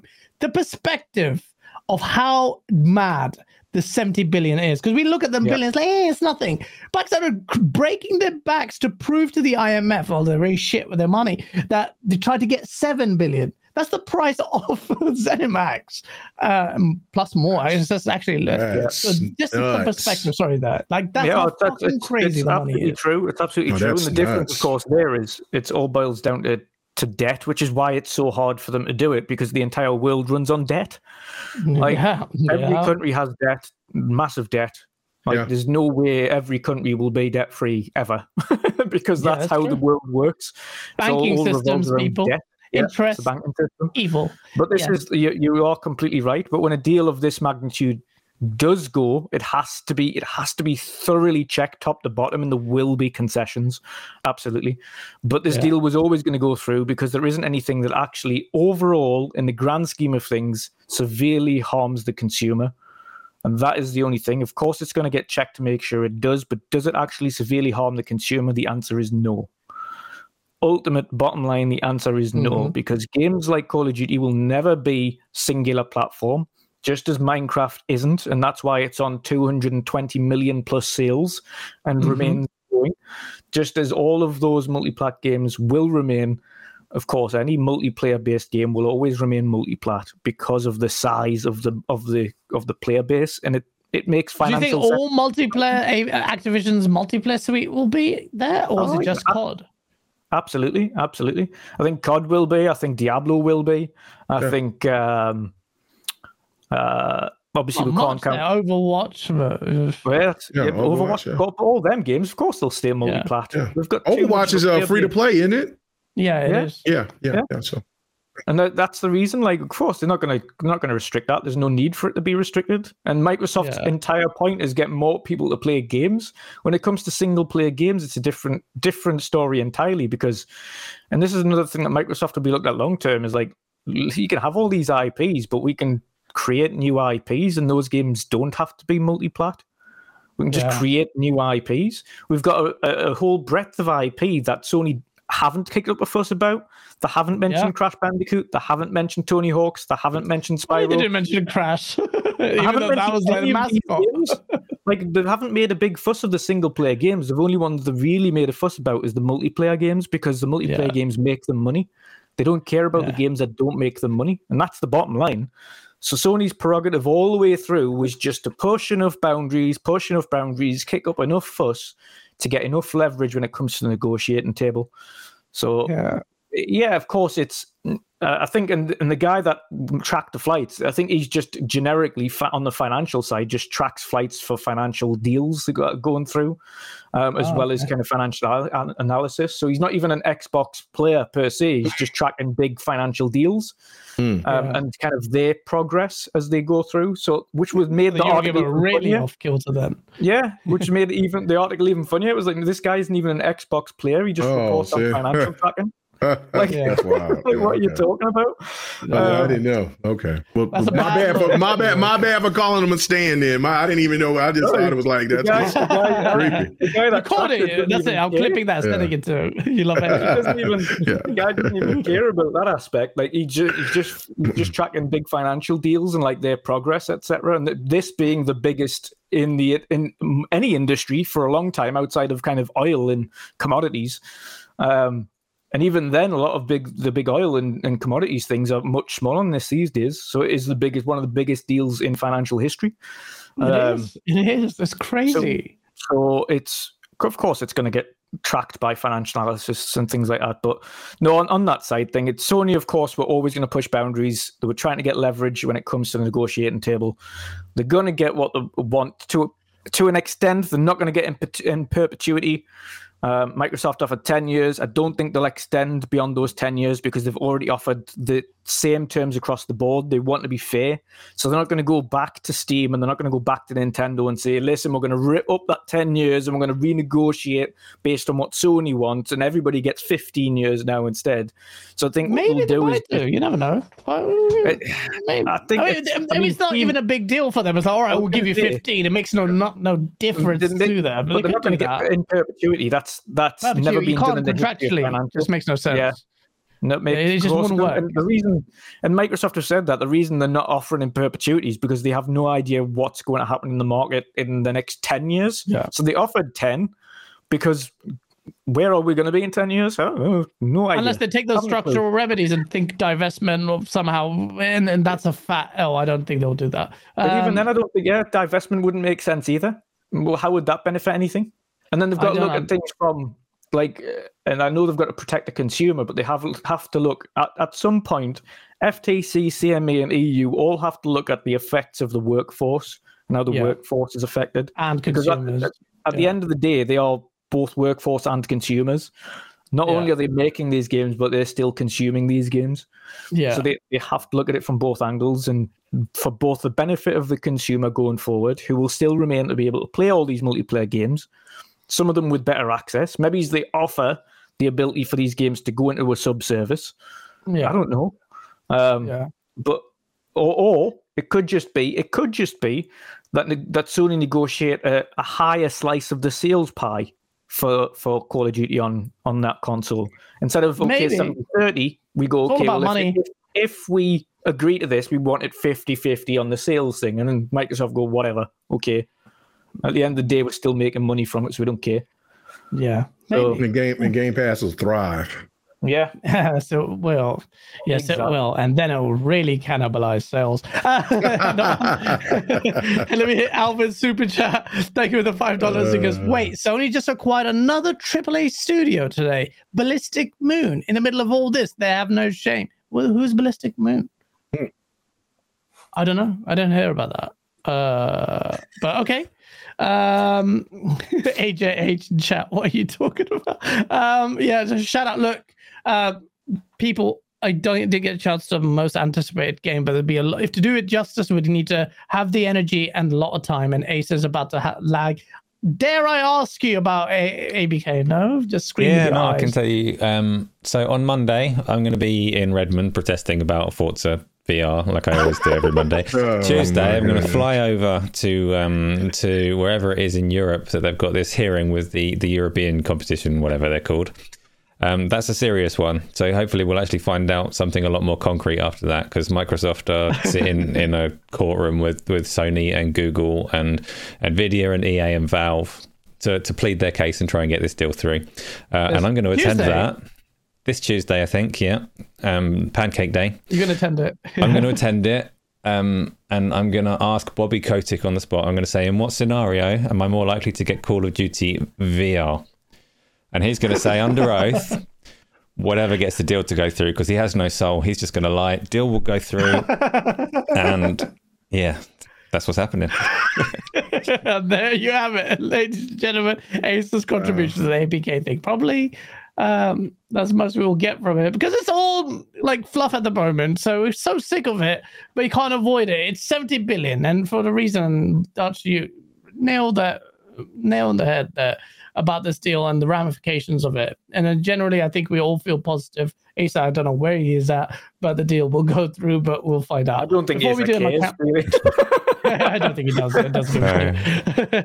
All he cares about is VR. Uh, we're gonna say goodbye, but before we do that, we have to give the outros. Please hit the like button if you did enjoy the the chat and the banter. My camera battery uh, battery's dying. Before that, Asa, what's in store for your peoples who watch your stream? I watched it on Thursday. I was there trolling you. Yes, you were. so I obviously PlayStation VR 2 I hopefully get on Wednesday. I've not had like a delivery confirmation, but hopefully that'll arrive. I'm planning to spend a lot of the time online dicking around with that so people can can be introduced to it at the same time as I am. Um, Pancake Day I will play something celebratory on a flat screen and usual show on a Thursday. Hopefully some other stuff going on. I have started started getting footage for for my very big video, um, stylized one. The sequel. Yeah, it's, it's, so so good if I get it done. So hopefully it takes oh, a long oh, time. That's hard hard work. I will get that done. It's going to be brilliant. So there are things to look forward to. But yeah, thanks, um, Sake Mega, Wandering Dutch, as always, for giving it the good chat and keeping the, the show running nice and smooth. Interesting points all around. And I'm ready to sleep. So yeah. let's yes, do it. Uh, let's do it. Dutch man, as always, you kill it. You're you've been here like a, countless times now. I hope you you had a good time. I know you did. You don't even lie to me, piece of. You loved it. Uh, please tell people where they can find you and, and all that stuff. Yes, awesome. Awesome being here as always. Great being on with K Mega. Um, yeah, love love it, love it getting it saucy, and of course trying to iron out some of the facts because people like to spin things for clicks, especially yeah. paid websites that have loads of advertisements on. Um, but yeah, but no, it's absolutely awesome. You can find me everywhere as usual. I'm Wondering Dutch um, on YouTube at Wondering Dutch, home of the Midweek Mixup podcast. Um, and uh, of course, everyone can find me there. We are back again next week. Um, you can find us every Wednesday for the main show and every second Sunday for the weekend edition. Um, so, yes, pleasure as always. Before we do the last one, uh, I'll give you the five dollars super chat. What's worse, the battery life on the PSVR two controllers or Gaz's camera? It's two hours, so it's better. It's definitely the PSVR two control that's worse. Thank you for that. Um, wow. Last but certainly not least, K Mega Man, thank you again for coming oh, yeah. on the show. I hope you had a good time on your day. Oh, yeah. Man. Had a blast. Had a blast. Had a blast, man. Uh, you know what I'm saying? Hope that this won't be the last time, man. I Absolutely. Not. Really had a great time. Uh, I wanted to, it's good that we got you back on Team Green because Albert G said best Xbox podcast ever. I know that you were swaying back and forth there a little bit, but I'm glad that me and Dutch got you back on Team Green. Uh, nah. But shout out to uh, everybody. Uh, man, thank you guys for the invite, Dutch. Thanks. Uh, I, like I, all you guys. It's my first time working with y'all, man. So it was a blast. I see my girl uh, Delilah HD and just so many other people, man. You know, I'm saying much love to them. Uh, but yeah, check out the GRG podcast every Friday night, uh, 8 p.m. Central, the Lord's time, 9 p.m uh Eastern, which is the devil's time. And uh I always have to make fun of the East Coast. Uh and then uh and then uh six o'clock Pacific. Um and uh I do a thing on Sunday nights. Uh I'm gonna start going early now since football is over with. It's about like 8, 8 30 p.m. Central Time, uh fight night Sundays, where I play all different types of fighters, new, old, uh anybody can come through, can have a good time. We just play. Just a love letter to all fighting games. Um, that's what I do. You stream it uh, live? Yeah, I stream it live on Twitch. Oh, yeah, uh, K Mega Four Five also. Um, and then uh, yeah, yeah, oh yeah, oh yeah. I was playing, I was playing Tekken last weekend. So yeah, well, no, the weekend oh. after after after uh, the Super Bowl. So yeah, I was playing Tekken. Uh, and uh, on PlayStation, right? Because the, the, Xbox One's got a shit res. hasn't really been upgraded. Uh, uh, yeah, no, I, I, was playing, I was playing, I was playing on the Xbox, but the console versions of both of them are awful of Tekken Seven. So uh, oh. it's better on PC. But I I, I got oh. Tekken on everything. That's my favorite game ever. Uh, so I love oh, Tekken. Yeah, Street, so. Fighter, Street Fighter Man myself, I'd, uh, I'm I'm Ken all the way through. So oh I, yeah, I, oh, okay. oh, yeah, yeah. Give yeah. me a run. I, I, I, love it. I love it. I, I, love just the competition. It's not about seeing who's the best fighter. It's just about just having fun. And like I said, just a love letter for fighting games. I'll be good uh, if we played Street Fighter 2 Turbo HD Remix. I was pretty good at that. Oh, well, we'll play it. I mean, anytime, man. Just hit me up. I mean, Jazz hit me up one time to play me in Killer Instinct, man. It was a blast. It just hit me up out of the blue, send me an invite. And I was like, oh, well, let's go. Let's do it. So, oh, yeah. yeah I need to get back on that. Yeah. So, uh, thank you guys so much, man. Uh, yeah, uh, really do appreciate it, man. Uh, I'll also do another podcast on Thursdays called uh, The Next Podcast on Xbox 448 channel. Uh, come check that out. That's at 7 p.m. Central. Um, so, yeah, other than that, thank you guys so much. Thank you. Thank you. No, thank you so much. And my battery's running out on the second battery. What the fuck? anyway, I might put the same battery back. I don't know. Anyway, ladies and gentlemen, thank you so much. K Mega, you killed it as well. And please do thank check out her stuff. Isla, thank you for linking K Mega's stuff on the chat. I will no. take it up on that offer. I need to get back on my fighting games. Uh, it's probably the games I'm probably best at. Uh, but yeah, I need to get back on that. Chat, thank you so much. You've been lovely in chat. Um, subscriber only mode was on, so that actually helped filter out a lot of bullshit. I'll keep doing that from in the future. We've got lots of videos coming, as always. Tomorrow, 4 p.m. There's already scheduled. No bullshit from Gaz. It's coming out, and I've also got um one video. The source is back, and it's time to go for Albert G. no, that means the PlayStation boys. I'm sorry. It's so good to go back to hit on the PlayStation guys. It was it was painful to to hurt the Xbox boys, but he deserved it after the the, the bad, bad, bad capping that I, uh, they had to endure. But it's all oh PlayStation goodness. now. The source is coming for PlayStation, and it's going to be just be patient with that. And I've also got one more video on comic books, the concepts of it, very highly edited one. I'm uh, After Effects stuff and all that shit. Hopefully you enjoy it. Please do like and share and support the the content. And it helps. And uh, we'll see you next week or tomorrow, whenever. Take care. Peace out.